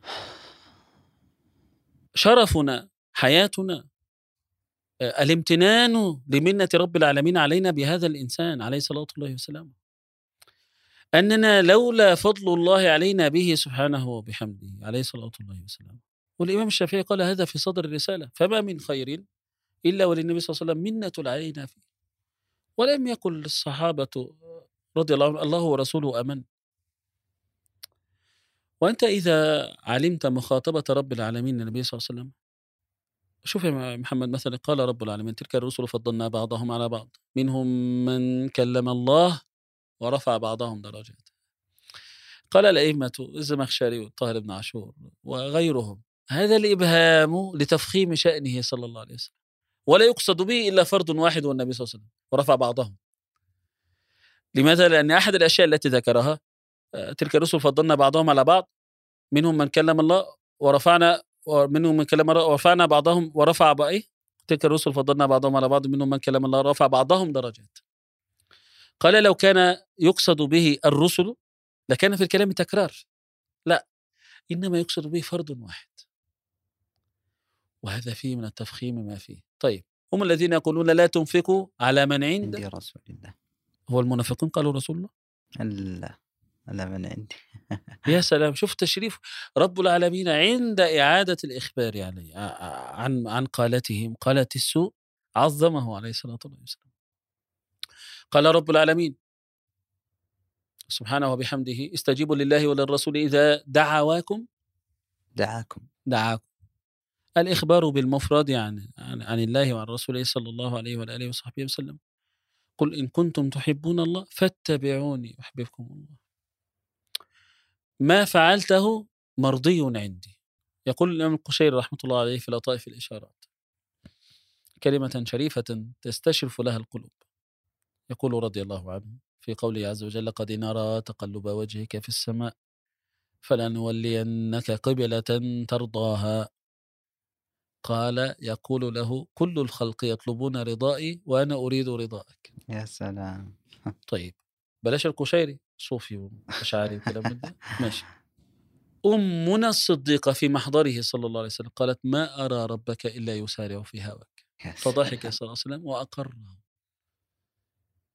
فانظر وأنا أريد أن أقول بين يدي ختام هذا السؤال. انظر يا حبيبي إلى قلب تكون كل أفعال جوارحه عبادة. فكر فيها شوية. لو أنك اتكأت بعد قراءتك حديثا أن النبي صلى الله عليه وسلم اتكأ تثاب. لو أنك تبسمت بعد قراءتك حديثا النبي صلى الله عليه وسلم تبسم تثاب. لو أنك فعلت هكذا على شعرك لأنك تقتدي بالنبي صلى الله عليه وسلم تثاب. كل حركة جوارحه عبادة. أي عبد هذا العبد؟ نحن في عبادتنا لا تسلم لنا عبادتنا. نحن نجاهد أنفسنا لتخلص لنا ركعة. وهو عليه صلوات الله وسلامه حياته كلها محراب وعبادة. ولذلك قالت أمنا كان يذكر الله في كل أحايينه. أنت عندما تمسك كتابا كحصن مسلم مثلا ذكر الله عند الرعد عند البرق عند القيام عند القعود عند النوم عند تعار من الليل. يا رجل في الغيبة غيبة النوم تعار من الليل يذكر الله. من الذي شرع لنا هذا كله؟ إذا هذا الإنسان كان مشغولا بالله انشغالا عظيما ملك عليه جوارحه وأنفاسه وقلبه حتى إن ربه رحمه فلم يجعل قلبه ينام لأنه لا يطيق أن تنقطع الصلة بالله رب العالمين. جميل. إحنا ذكرنا كتب السيرة وكنت حاط إني سأتكلم عن كتابكم صادق بكة. يعني هذا الكتاب اللي من يقرأ يجد اللغة تبارك الله البيانية واضحة. وأقرب إلى كأن وجدان العلي أراد آه، أن يكتب شيء عن النبي عليه الصلاة والسلام وكأنه يكتب نفسه بنفس الوقت يكتب مشاعره تجاه النبي عليه الصلاة والسلام. بنفس الوقت لو جينا أردنا تصنيف كتب السيرة نجد أن هنالك صنف الرواية فيذكر الروايات كما ذكرت وهنالك من يشرح هنالك من يحاول أن يذكر ما يشعر به آه، تجاه النبي عليه الصلاة والسلام. آه، لعلي أسأل سؤال. آه، لماذا كتب وجدان العلي هذا الكتاب وما الذي أراد إضافته؟ آه هذا الكتاب كان آه آه ثمرة حديث بيني وبين أخي أبي عمر الدكتور محمد سالم الخضر من الكويت. وكان سبب هذا الكتاب آه كلام بعض الملاحدة. سبحان الله كانت هناك امرأة في تد لا أدري هي يعني من أصل يهودي. وتكلمت كلاما حسنا عن النبي صلى الله عليه وسلم في مجمله يعني بما يليق بما تعلم يعني. وكان مدار الكلام على أننا سنكتب كتابا يكون خفيف المحمل ممكن واحد يقرأه في جلسة. صح. وهذا صحيح يعني أنا قرأته في بعض ال- الريفيوهات يعني المراجعات. أن الكتاب قرأته في جلسة. وهذا كان مقصودا جدا أني دفعة مركزة. وإن كان بعض أصحابي كان يحب أن لا يقرأه مرة واحدة يحب أن يأخذ الكتاب على جرعات. حمدا. فالشاهد هنا أنني أردت أن أكتب كتابا آه، إذا قرأه الملحد إما أن يؤمن بالنبي صلى الله عليه وآله وصحبه وسلم أو على الأقل يحترم النبي صلى الله عليه وآله وصحبه وسلم. ما أدخلت نفسي في الكتاب يا محمد؟ على. خلاف سؤالك. أبدا. أنا تكلمت بالمشهد بما ينطق وما استنطقت مشهدا. وكان آه، سمت الكتاب وغايته وهدفه هو في الكلمة الأولى صادق أن كل فعل منه صلى الله عليه وآله وصحبه وسلم في غضبه أو في رضاه في صلحه أو في حربه عليه الصلاة والسلام في كل شأنه في زيجاته عليه الصلاة والسلام كل هذا ناطق بصدقه عليه الصلاة والسلام ولم أحشد لهذا. يعني أنت تعلم أن ممكن الإنسان مثلا يكتب النبي صلى الله عليه وسلم مثلا 10 مجلدات. آه، آه، ائتي بفلان وعلان ومش عارف إيه وكده وضع الكتاب وقل وقال ومش عارف إيه وآيات الحديث وروايات الحديث وسياقات الحديث ونقد الحديث وكلام أئمة الحديث وفقه الحديث. فتطيل جدا على الإنسان المعاصر الذي تعلم أنه يحب أن يحسو حسوة الطائر ويمضي عاجلا سريعا قبل إيه الدوام أو قبل المحاضرة ما بين الشوطين أو كذا فأحببت أن آه، أقف بين يدي هذا العبد الرسول عليه الصلاة والسلام. ولا أحشد الكلمات تبيانا لكلامه هو صلى الله عليه وسلم. لا جعلت شخصه هو الذي يتكلم عليه الصلاة والسلام. فأنا أزلت الحجب التي بيني وبين النبي صلى الله عليه وسلم أو بين القارئ وبين النبي صلى الله عليه وآله وصحبه وسلم. حاولت طبعا بميراث الذنوب ومش عارف إيه وكده. لكي أجلس بين يديه صلى الله عليه وسلم فوجدت أشياء ما من موقف يا محمد ما من موقف. يعني مثلا مثلا. آه، بعض المش... الذين يشغبون يتكلمون عن أن نبيكم كان يريد أن ينتحر ويصعد فوق الجبل وعندكم في صحيح البخاري. فقلت بعيدا عن مراسيل الزهري وكلام أئمة الحديث فيها وأن مراسيله كالرياح. يا سيدي خلي الحديث ده متواتر. إيه رأيك بقى؟ خلي هذا البلاغ بلاغ الزهري خليه متواتر. والله إن هذا من دلائل صدقه صلى الله عليه وسلم لأنه لو كان شيئا اخترعه لماذا أذهب إلى شواهق الجبال لأتردى منها؟ هذا شيء دبرته بليل وخططت له وهذا مكري كيف أذهب لأنقضه؟ أو كيف أذهب لأعادي نفسي؟ بل هذا الذي ورد في هذه الرواية دليل دال ناطق بأفصح بيان أن هذا ليس منه. وأن هذه النبوة ليست آه، ليست بكسبه عليه الصلاة والسلام وأن هذا القرآن ليس منه عليه الصلاة والسلام. كان لفت كلام هذه ال- لا أدري أنها قالت لما نزل محمد صلى الله عليه وسلم سيدنا من الغار ما كان في هللويا والملائكة والتمجد ومش عارف إيه بل نزل خائفا. ليس هنالك بريق ولا أصباغ ولا أجواء احتفالية.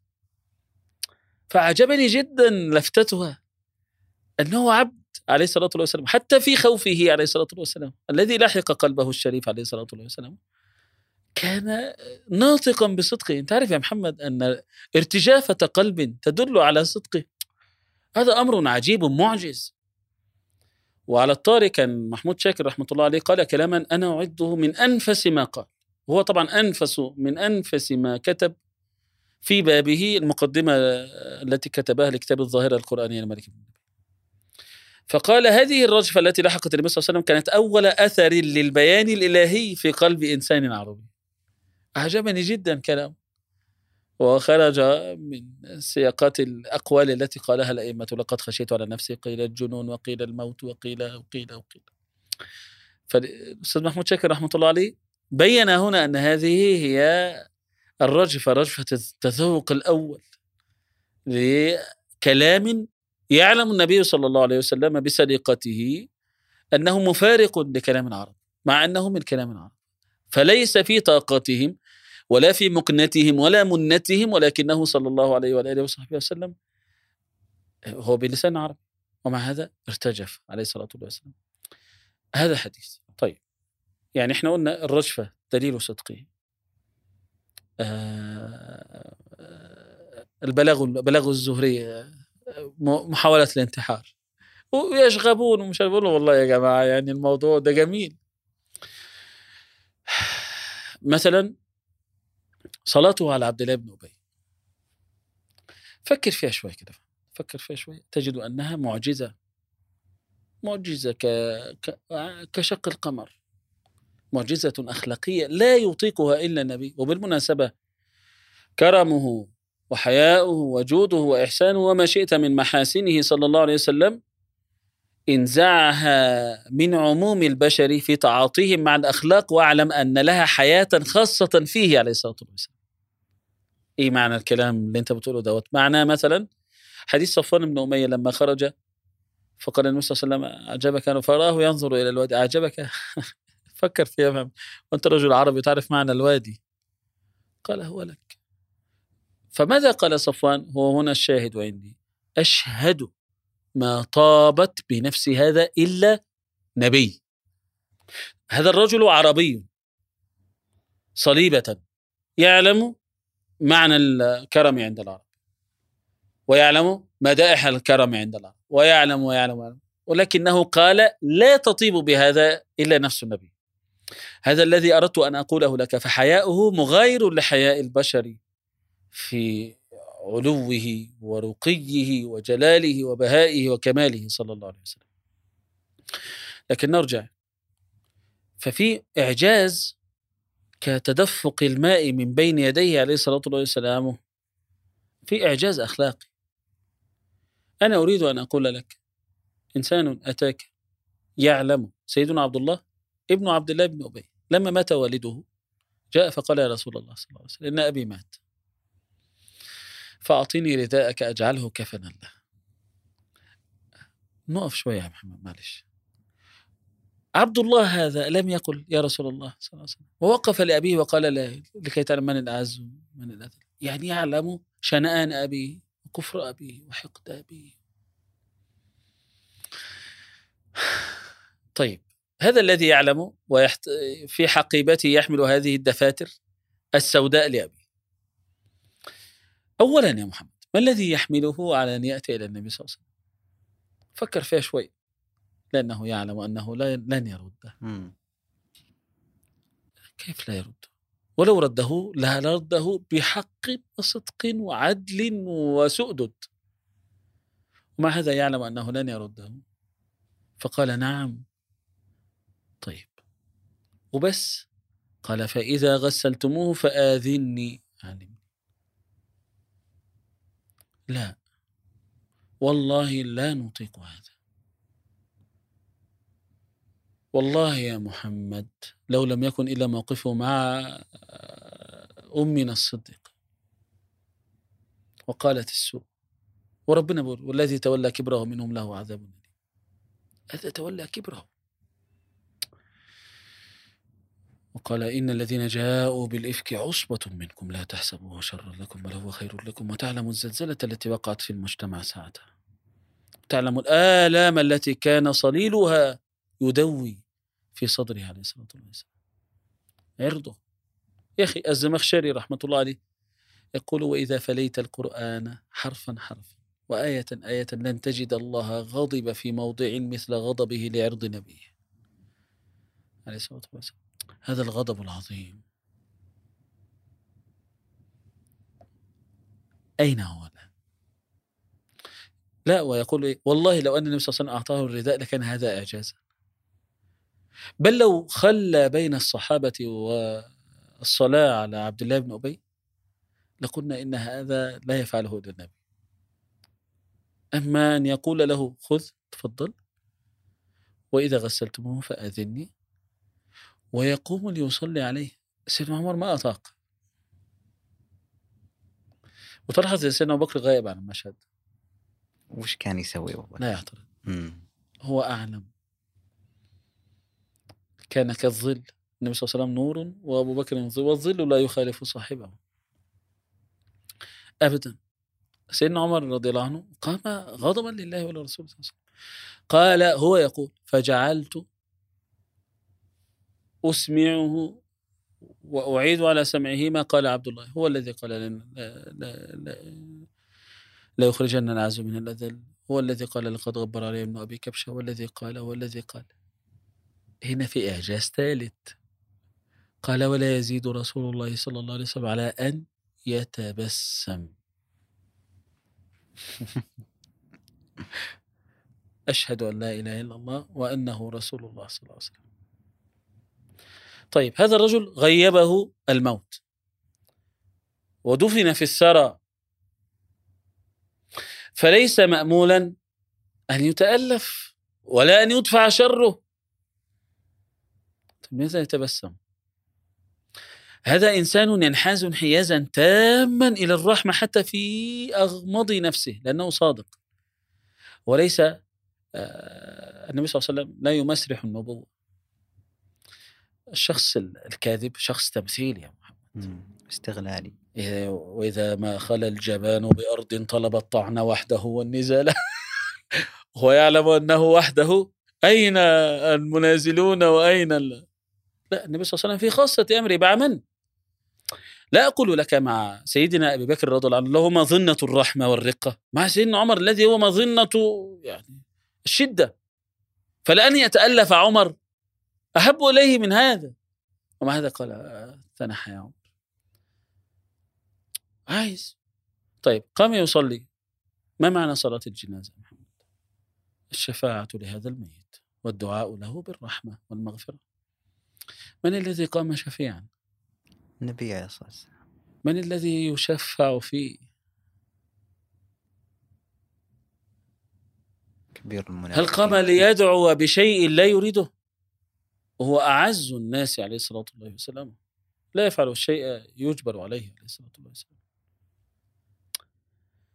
طب هذا ألا تريدوني أن أؤمن أنه رسول عليه الصلاة والسلام؟ هذا شأنه مع الأعداء. مش أعداء إيه؟ والعدو ال- الذي تتابع وترادف أعداؤه. ومع هذا تقوم فتريد أن تصلي عليه. وأيضا هنالك نقطة هامة جدا. ما أشرف هذا النبي عليه الصلاة والسلام؟ يراعي صاحبه في ألم. أكيد. فلا يريد أن يحرجه ولا أن يعري جراحات أبيه.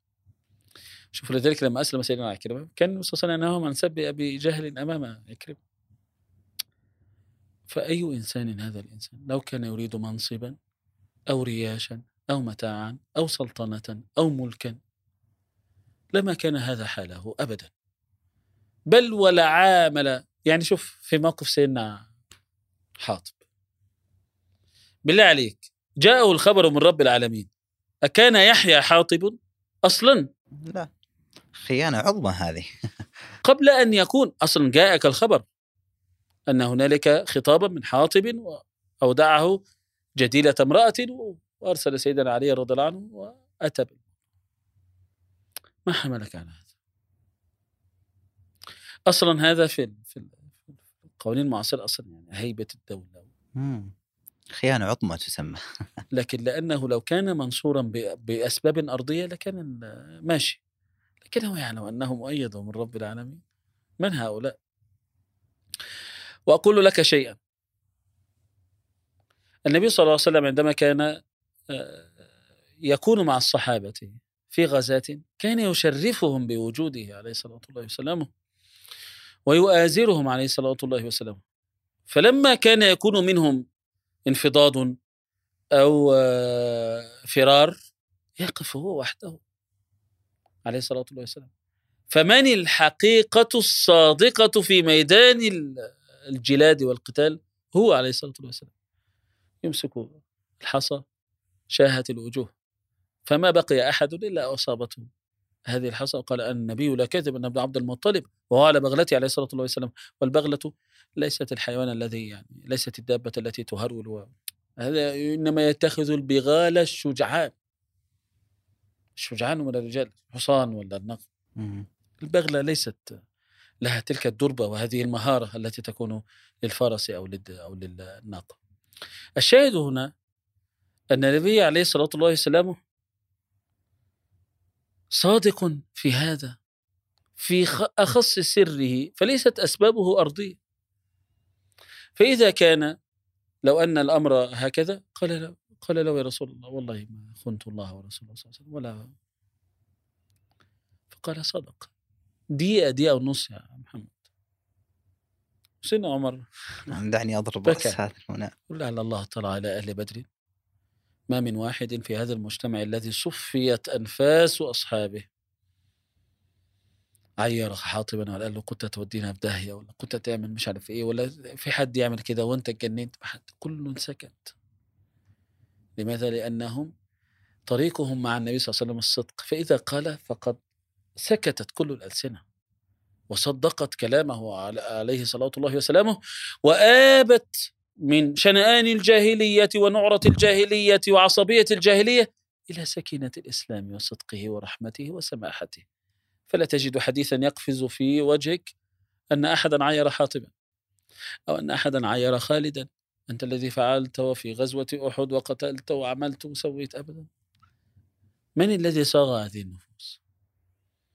ولم يستب... ولم يستتبعهم على دنيا أبدا. الدنيا كانت شيئا عارضا في حياة الصحابة. في عقدهم مع النبي صلى الله عليه وسلم.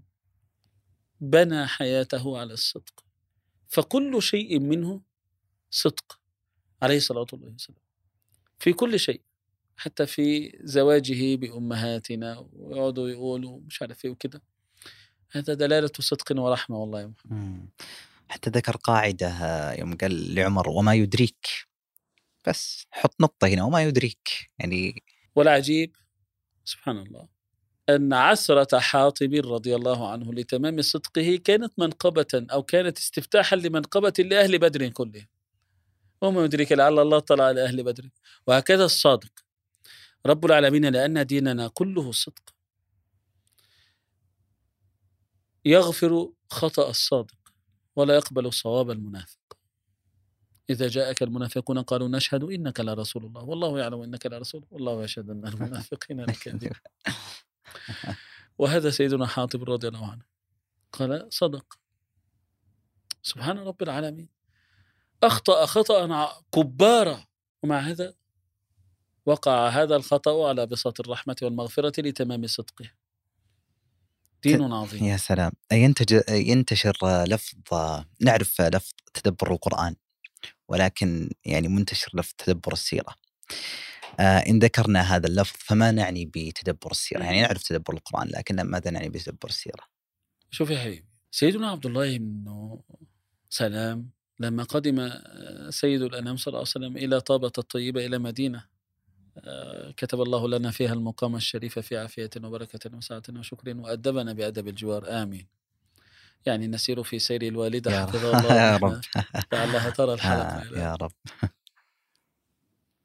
قال فلما نظرت إلى وجهه عرفت أنه ليس بوجه كذب. النظر في ملامحه يا محمد في هيئته في سلوكه في تركه في أخذه آية شاهدة على أنه نبي. لماذا صنف العلماء في الشمائل يا محمد؟ لماذا؟ لماذا لم يكن للنبي صلى الله عليه وعلى آله وصحبه وسلم تصاوير؟ مع أن الأمم عرفت التصاوير قبل مقدمه صلى الله عليه وعلى آله وصحبه وسلم. العلاقة بيننا ليست علاقة بصورة. طيب لماذا؟ وحتى الصحابة الشعرات البيضاء في وجهه ولحيته الشريفة عليه الصلاة والسلام آه، بضع عشرة شعرة. ولا تتجاوز العشرين شعره آه، في العنفقه مش عارف إيه. طب يا محمد لو أردت أن أحصي شعرا لك كم أج- أجلس؟ معنى ذلك أن هنالك متابعة دقيقة راصده فإذا كان هذا في الصورة فكيف في السريرة؟ فكيف في السيرة؟ أمنا رضي الله عنها قالت كان خلقه القرآن. القرآن ما تأويله يا محمد. فعله صلى الله عليه وعلى آله وصحبه وسلم. قالت أمنا فلما نزل عليه صلى الله عليه اله وصحبه وسلم فسبح بحمد ربك واستغفره إنه كان توابا كان يدعو في ركوعه يتأول القرآن. سبحانك اللهم وبحمدك اللهم اغفر لي. كان خلقه القرآن. اذا القرآن المنزل والقرآن المؤول الترجمة التي تشرح لك معالم القرآن. أمرت بالصلاة فرأيت النبي صلى الله عليه وسلم كيف يكون ترجمة لهذه الصلاة المجملة. فأنت تراها هنا وأنزلنا إليك الذكر لتبين للناس ما نزل إليهم. هذا البيان كله عبادة. سيدنا عبد الله بن مسعود رضي الله عنه قال من أراد علم الأولين والآخرين فليسور القرآن. طيب تسوير القرآن يكون بمعزل عن النبي صلى الله عليه وآله وصحبه وسلم محمد؟ كيف أصلا تفهم القرآن بمعزل عنه صلى الله عليه وآله وصحبه وسلم؟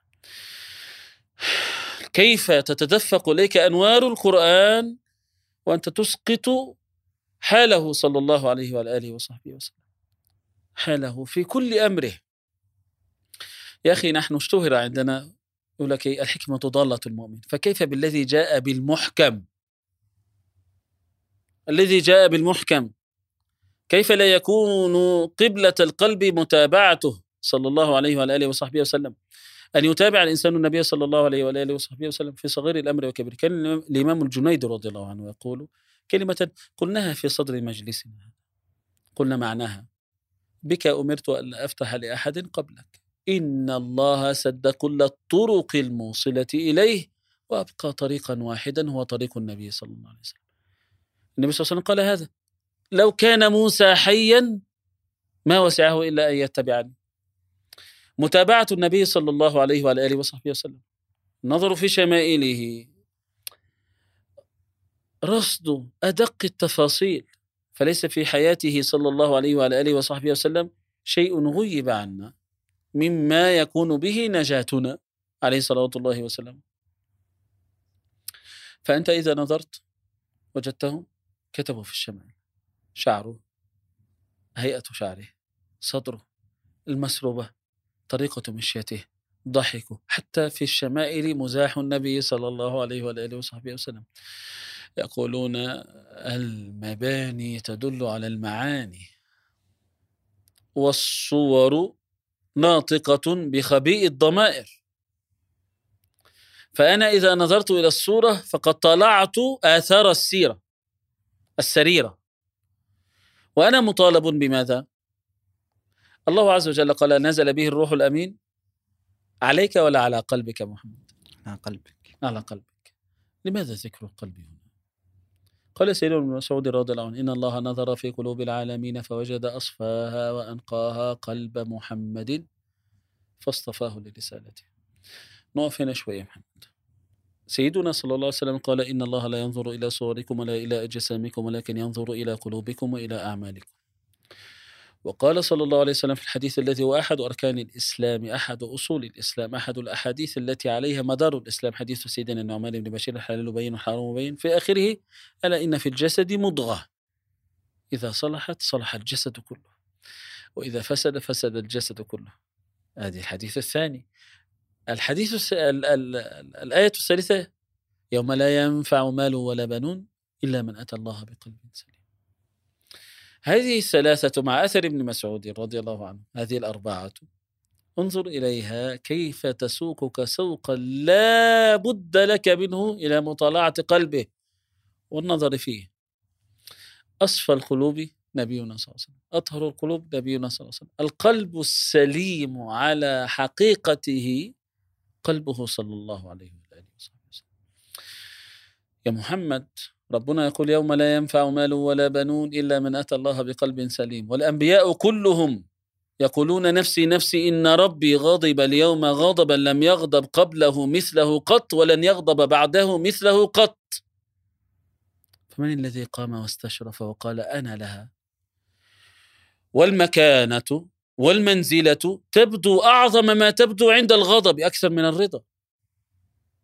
إذا كان إنسان ولله المثل الأعلى غاضبا فإنك لن تنفذ إليه إلا أحب الناس إليه. حتى يستفتح لك أبواب الرضا من خلل هذا الغضب. سيدنا أسامة رضي الله عنه لما سرقت الغامدية أو امرأة شريفة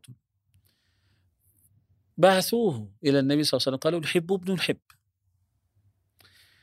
طيب نرتقي من هنا. وأمنا رضي الله عنها صفية في سنن النساء الكبرى حديث سيدنا أنس رضي الله عنه حديث حسنه بعض أهل العلم لما غضبت أمنا صفية وتركها النبي صلى الله عليه وسلم أراد أن يترضاها فلم ترضى فتركها النبي صلى الله عليه وسلم ومشى فقصدت إلى أمنا الصديقة وقالت إن أرضيتيه فلك ليلتي. إذا فأنت تصطفي الأحب إلى من تعتقد غضبه لكي يرضى عنك ولله المثل ارتقي رقيا عظيما في مشهد الحشر. إن ربي غضب اليوم غضبا. لم يغضب قبله مثله قط ولن يغضب بعده مثله قط. يوم لا ينفع مال ولا بنون إلا من أتى الله بقلب سليم. فأسلم القلوب وأزكاها وأعظمها وأجلها وأعظمها نورا. هو الذي يقف فيقول أنا لها. ويؤذن له بالشفاعة في الحديث الشريف الطويل. كيف لا أتأمل هذا القلب؟ وهو آية دالة على ربوبية ربنا وإلهيته ورحمته. ربنا رحمنا بهذا القلب يا محمد. وقال صلى الله عليه وسلم عن نفسه إنما أنا رحمة. فكيف لا أفتش عن هذه الرحمة؟ تجليات هذه الرحمة وثمار هذه الرحمة وأنوار هذه الرحمة. والرجل الذي جعله رب العالمين نجاة لنا وأنا آخذ بحجزكم من النار ولكنكم تفلتون مني. نسأل الله السلامة والعافية. الرجل الذي جعل نجاة الخلق كلهم على يديه الشريفتين المباركتين عليه الصلاة والسلام بسجدة الثناء العظمى فأسجد فيفتح الله علي بمحامد وثناءات لا أحسنها الآن. فيقال يا محمد ارفع رأسك وسل تعطى واشفع تشفع وقل تسمع. فيا محمد سبحان الله. معلش أنا الحديث ده مهم عندي. نبينا صلى الله عليه وسلم يقول فأستأذن على ربي فإذا رأيت ربي خررت ساجدا فيفتح علي بمحامد. فلا يرفع حتى يقال ارفع رأسك وسل تعطى واشفع تشفع. في المسند من حديث سيدنا أبي بكر رضي الله عنه وأظن الشيخ شعيب الأرنوط قال إسناده حسن. رحمة الله عليه. يقول النبي صلى الله عليه وسلم فأسجد قدر جمعة.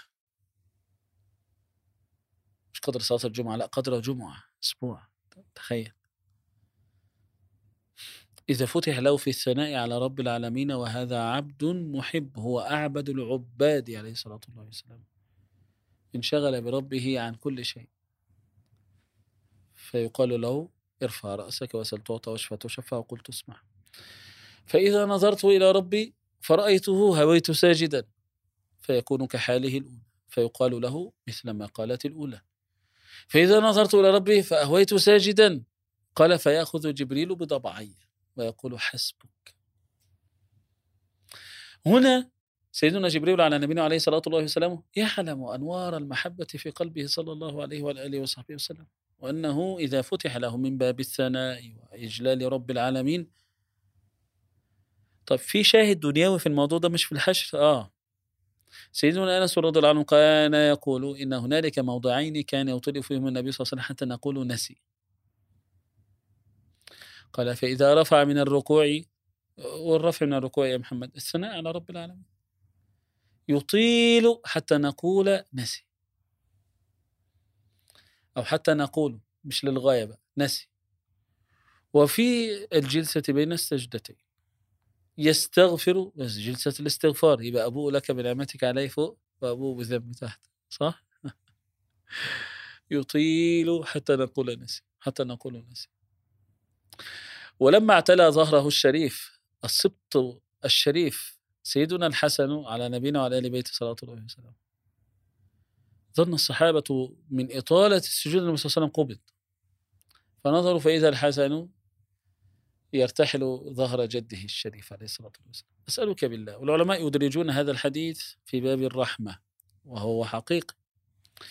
لكن أكان ناقضا للرحمة مضادا لها أن ينزل النبي صلى الله عليه وسلم السبط سيدنا السيد الحسن رضي الله عنه عليه السلام ويكمل صلاته. نعم. طب لماذا أطال؟ وافق هوى. فكأنه يقول لك كأنه يقول له حسن ما فعلت يا حسن أتعلل بك. وصلت الفكرة؟ وصلت الفكرة. فأنت جئتني في المحل الذي أحبه أقرب ما يكون العبد من ربه وهو ساجد. فيجيء الحسن فيرتحل ظهر جده صلى الله عليه وسلم. ويقول صلى الله عليه وسلم إن ابني هذا قد ارتحلني فكرهت أن أعجله. فستر حبه برحمته. عليه الصلاة والسلام. كم يشقى الإنسان بالبعد عن رسول الله؟ صلى الله عليه هذه جملة لم. أتجاوزها في كتابك صادق بكة نعم. في الحقيقة يا حبيبي أننا لا قيمة لنا. وأقصد بأننا آه، جنس البشر. لا قيمة لنا آه، إلا برسالته وهديه صلى الله عليه وآله وصحبه وسلم. آه، إذا كان النبي صلى الله عليه وآله وصحبه وسلم يقول ولا تنزع الرحمة إلا من شقي. هذا خلق الرحمة يا محمد. وإنما يرحم الله من عباده الرحماء. وارحموا من في الأرض يرحمكم من في السماء. نزع الرحمة من القلب دليل شقوة فكيف؟ وهذا خلق. فكيف بغيبة الرحمة التي هي الأصل وهو النبي صلى الله عليه وسلم عن القلب. أن لهذا القلب أن ينفذ إليه نور. ما حفظ عبد وما رعيت أمانة وما صنع عرض وما كان هنالك حق لإنسان وما بقيت بقايا الأخلاق والفطرة ناضجة حية حتى في قلوب الذين لا لا لم يسلموا ولم يعرفوه صلى الله عليه وآله وصحبه وسلم إلا برسالته صلى الله عليه وآله وصحبه وسلم وبقايا أنواره عليه الصلاة والسلام. النبي صلى الله عليه وآله وصحبه وسلم كان هديه كالشمس تفيد الخلق كلهم حتى من كان منكرا لوجودها غير عابئ بنعمة الله عز وجل عليها. النبي صلى الله عليه وآله وصحبه وسلم كان يرعى المساكين. ويذهب ما الذي يضيرك أن يتهادى الناس أو يتهادى إنسان يشنأك إلى النار؟ يا رسول الله صلى الله عليه وسلم إن دوسا عصت ربها فادعوا على دوس. شوف السياق لابد أن يكون نتيجته أن يدعو عليهم. فيقول النبي صلى الله عليه وسلم إنما بعثت رحمة. اللهم. اهدي دوسا طيب يا محمد في موقف عجيب أنا بتعجب.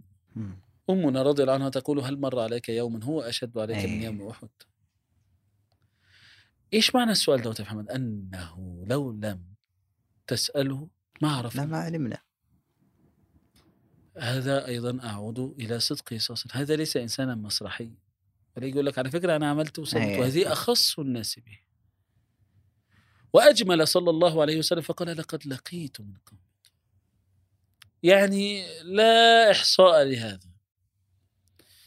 هل لما فتح النبي صلى الله عليه وسلم مكة ولو قال لصدق عليه الصلاة والسلام. ما تظنون أني فاعل بكم بعد أنا سأضيف بعدما فعلتم بي وقتلتم عمي؟ وشردتم أصحابي و... وسعيتم في قتلي وألبتم علي العربة وأهل الكتاب وقلتم ساحر وقلتم كذاب قلتم كاهن ومنكم من وضع سل الجزور على ظهري ومنكم من فعل وفعل. يا سلام ما تعرض لهذا. يقول لك الكريم لا يستقصي فكيف بأكرم الخلق؟ صلى الله عليه وسلم. من الطرائف التي قرأتها في أمال السمعاني وذكر ذلك الإمام الزركشي في حاشية البردة. عن الإمام أبي السري العسقلاني. رأى النبي صلى الله عليه وسلم في الرؤيا. هذا كان أحد محدثي فلسطين. فقال يا رسول الله صلى الله عليه وسلم ادعو الله لي واستغفر لي. فنظر إليه النبي صلى الله عليه وسلم في الرؤيا فما أجابه سكت يعني. ما قال لا يعني. فقال يا رسول الله صلى الله عليه وسلم روينا من غير وجه عن محمد بن المنكدر عن جابر أن رسول الله صلى الله, عليه وسلم ما سئل شيئا قط فقال لا. فضحك النبي صلى الله عليه وسلم ودعا له في الرؤيا. الكريم لا يستقصي. يرى ربه سبحانه وبحمده يحب الشيء. كتب ربكم على نفسه الرحمة. وقال النبي صلى الله عليه وسلم إن الله كتب كتابا فهو عنده أن رحمتي تغلب غضبي. عليه الصلاة والسلام. فينحاز للرحمة. حتى مع الذين يعني يا أخي أنا حديث ما كان الرفق في شيء إلا زي أو إن الله رفيق يحب الرفق. هذا حديث في معاملة اليهود يا محمد. وتوقف عندها. والله العظيم لو علم هذا العالم النبي صلى الله عليه وسلم ولم يكن بينه وبينه حجب لآمنوا به ولا بد. لأنه صلى الله عليه وسلم هو الذي يعيد للحياة حياتها. يعني ماذا أقول؟ يعني أنا أنا عاجز عن أن أصور الحياة خالية منه عليه الصلاة والسلام. لا لا يتصور. لا يتصور. ولذلك كان يقال إن الكفر بالله قتل للإنسان. لأن مركزية الإنسان في هذا العالم إنما جعلها رب العالمين سبحانه وبحمده هو الذي أعطى للإنسان قيمة. ولقد كرمنا بني آدم وحملنا ذريتهم في البر والبحر. هذا التكريم أعظم تجلياته ليس في منافع الشراب والطعام والكسوة والمنام في ارتقاء الإنسان بروحه في تزكيته لنفسه في استشرافه لشرف معدنه في أن يلامس الإنسان معدنه في أن يكون راقيا في أن يكون رحيما في أن يكون تجليا للرحمة الإلهية. أن إذا رآك الناس أحبوا الله وأحبوا النبي صلى الله عليه وآله وصحبه وسلم. كسوة الطمأنينة ما نزعت عن العالم إلا لبعده عن الذي جاء بالسكينة صلى الله عليه وآله وصحبه وسلم. الرحمات آه، ما صارت من حكايا الجدات وأساطير الشيبان إلا لما جعلنا سيرة النبي صلى الله عليه وسلم والعياذ بالله كسيرة أبي زيد الهلالي. تقرأ آه، فتطوى تروى فتطوى. ويعني الشفاه ما شاء الله ومش عارف إيه ثم بعد ذلك تنفض. كنا أنا خلاص خلاص. لا إحنا لا ما ودنا أنا عايز أرحمك هذا الرحمة الله يرفع قدرك يا شيخنا. حديث عن النبي صلى الله عليه وسلم لا نريد أن نتوقف عنه. ولكن وصلنا إلى نهاية هذه الحلقة. نعم الآلة أي. هي التي أجبرتنا. اي هذه شفت الآلة. جزاك الله خير على هذه الحلقة وتعود بالسلامة و عز وجل أن يتقبل وأن يرحم وأن يغفر وأن يصلي ونسلم وبارك على سيدنا اللهم شكرا شيخ وجدان العلي وشكرا للرائين والسامعين الوصول لهذه المرحلة أو إلى هذه اللحظة. لا تنسوا الاشتراك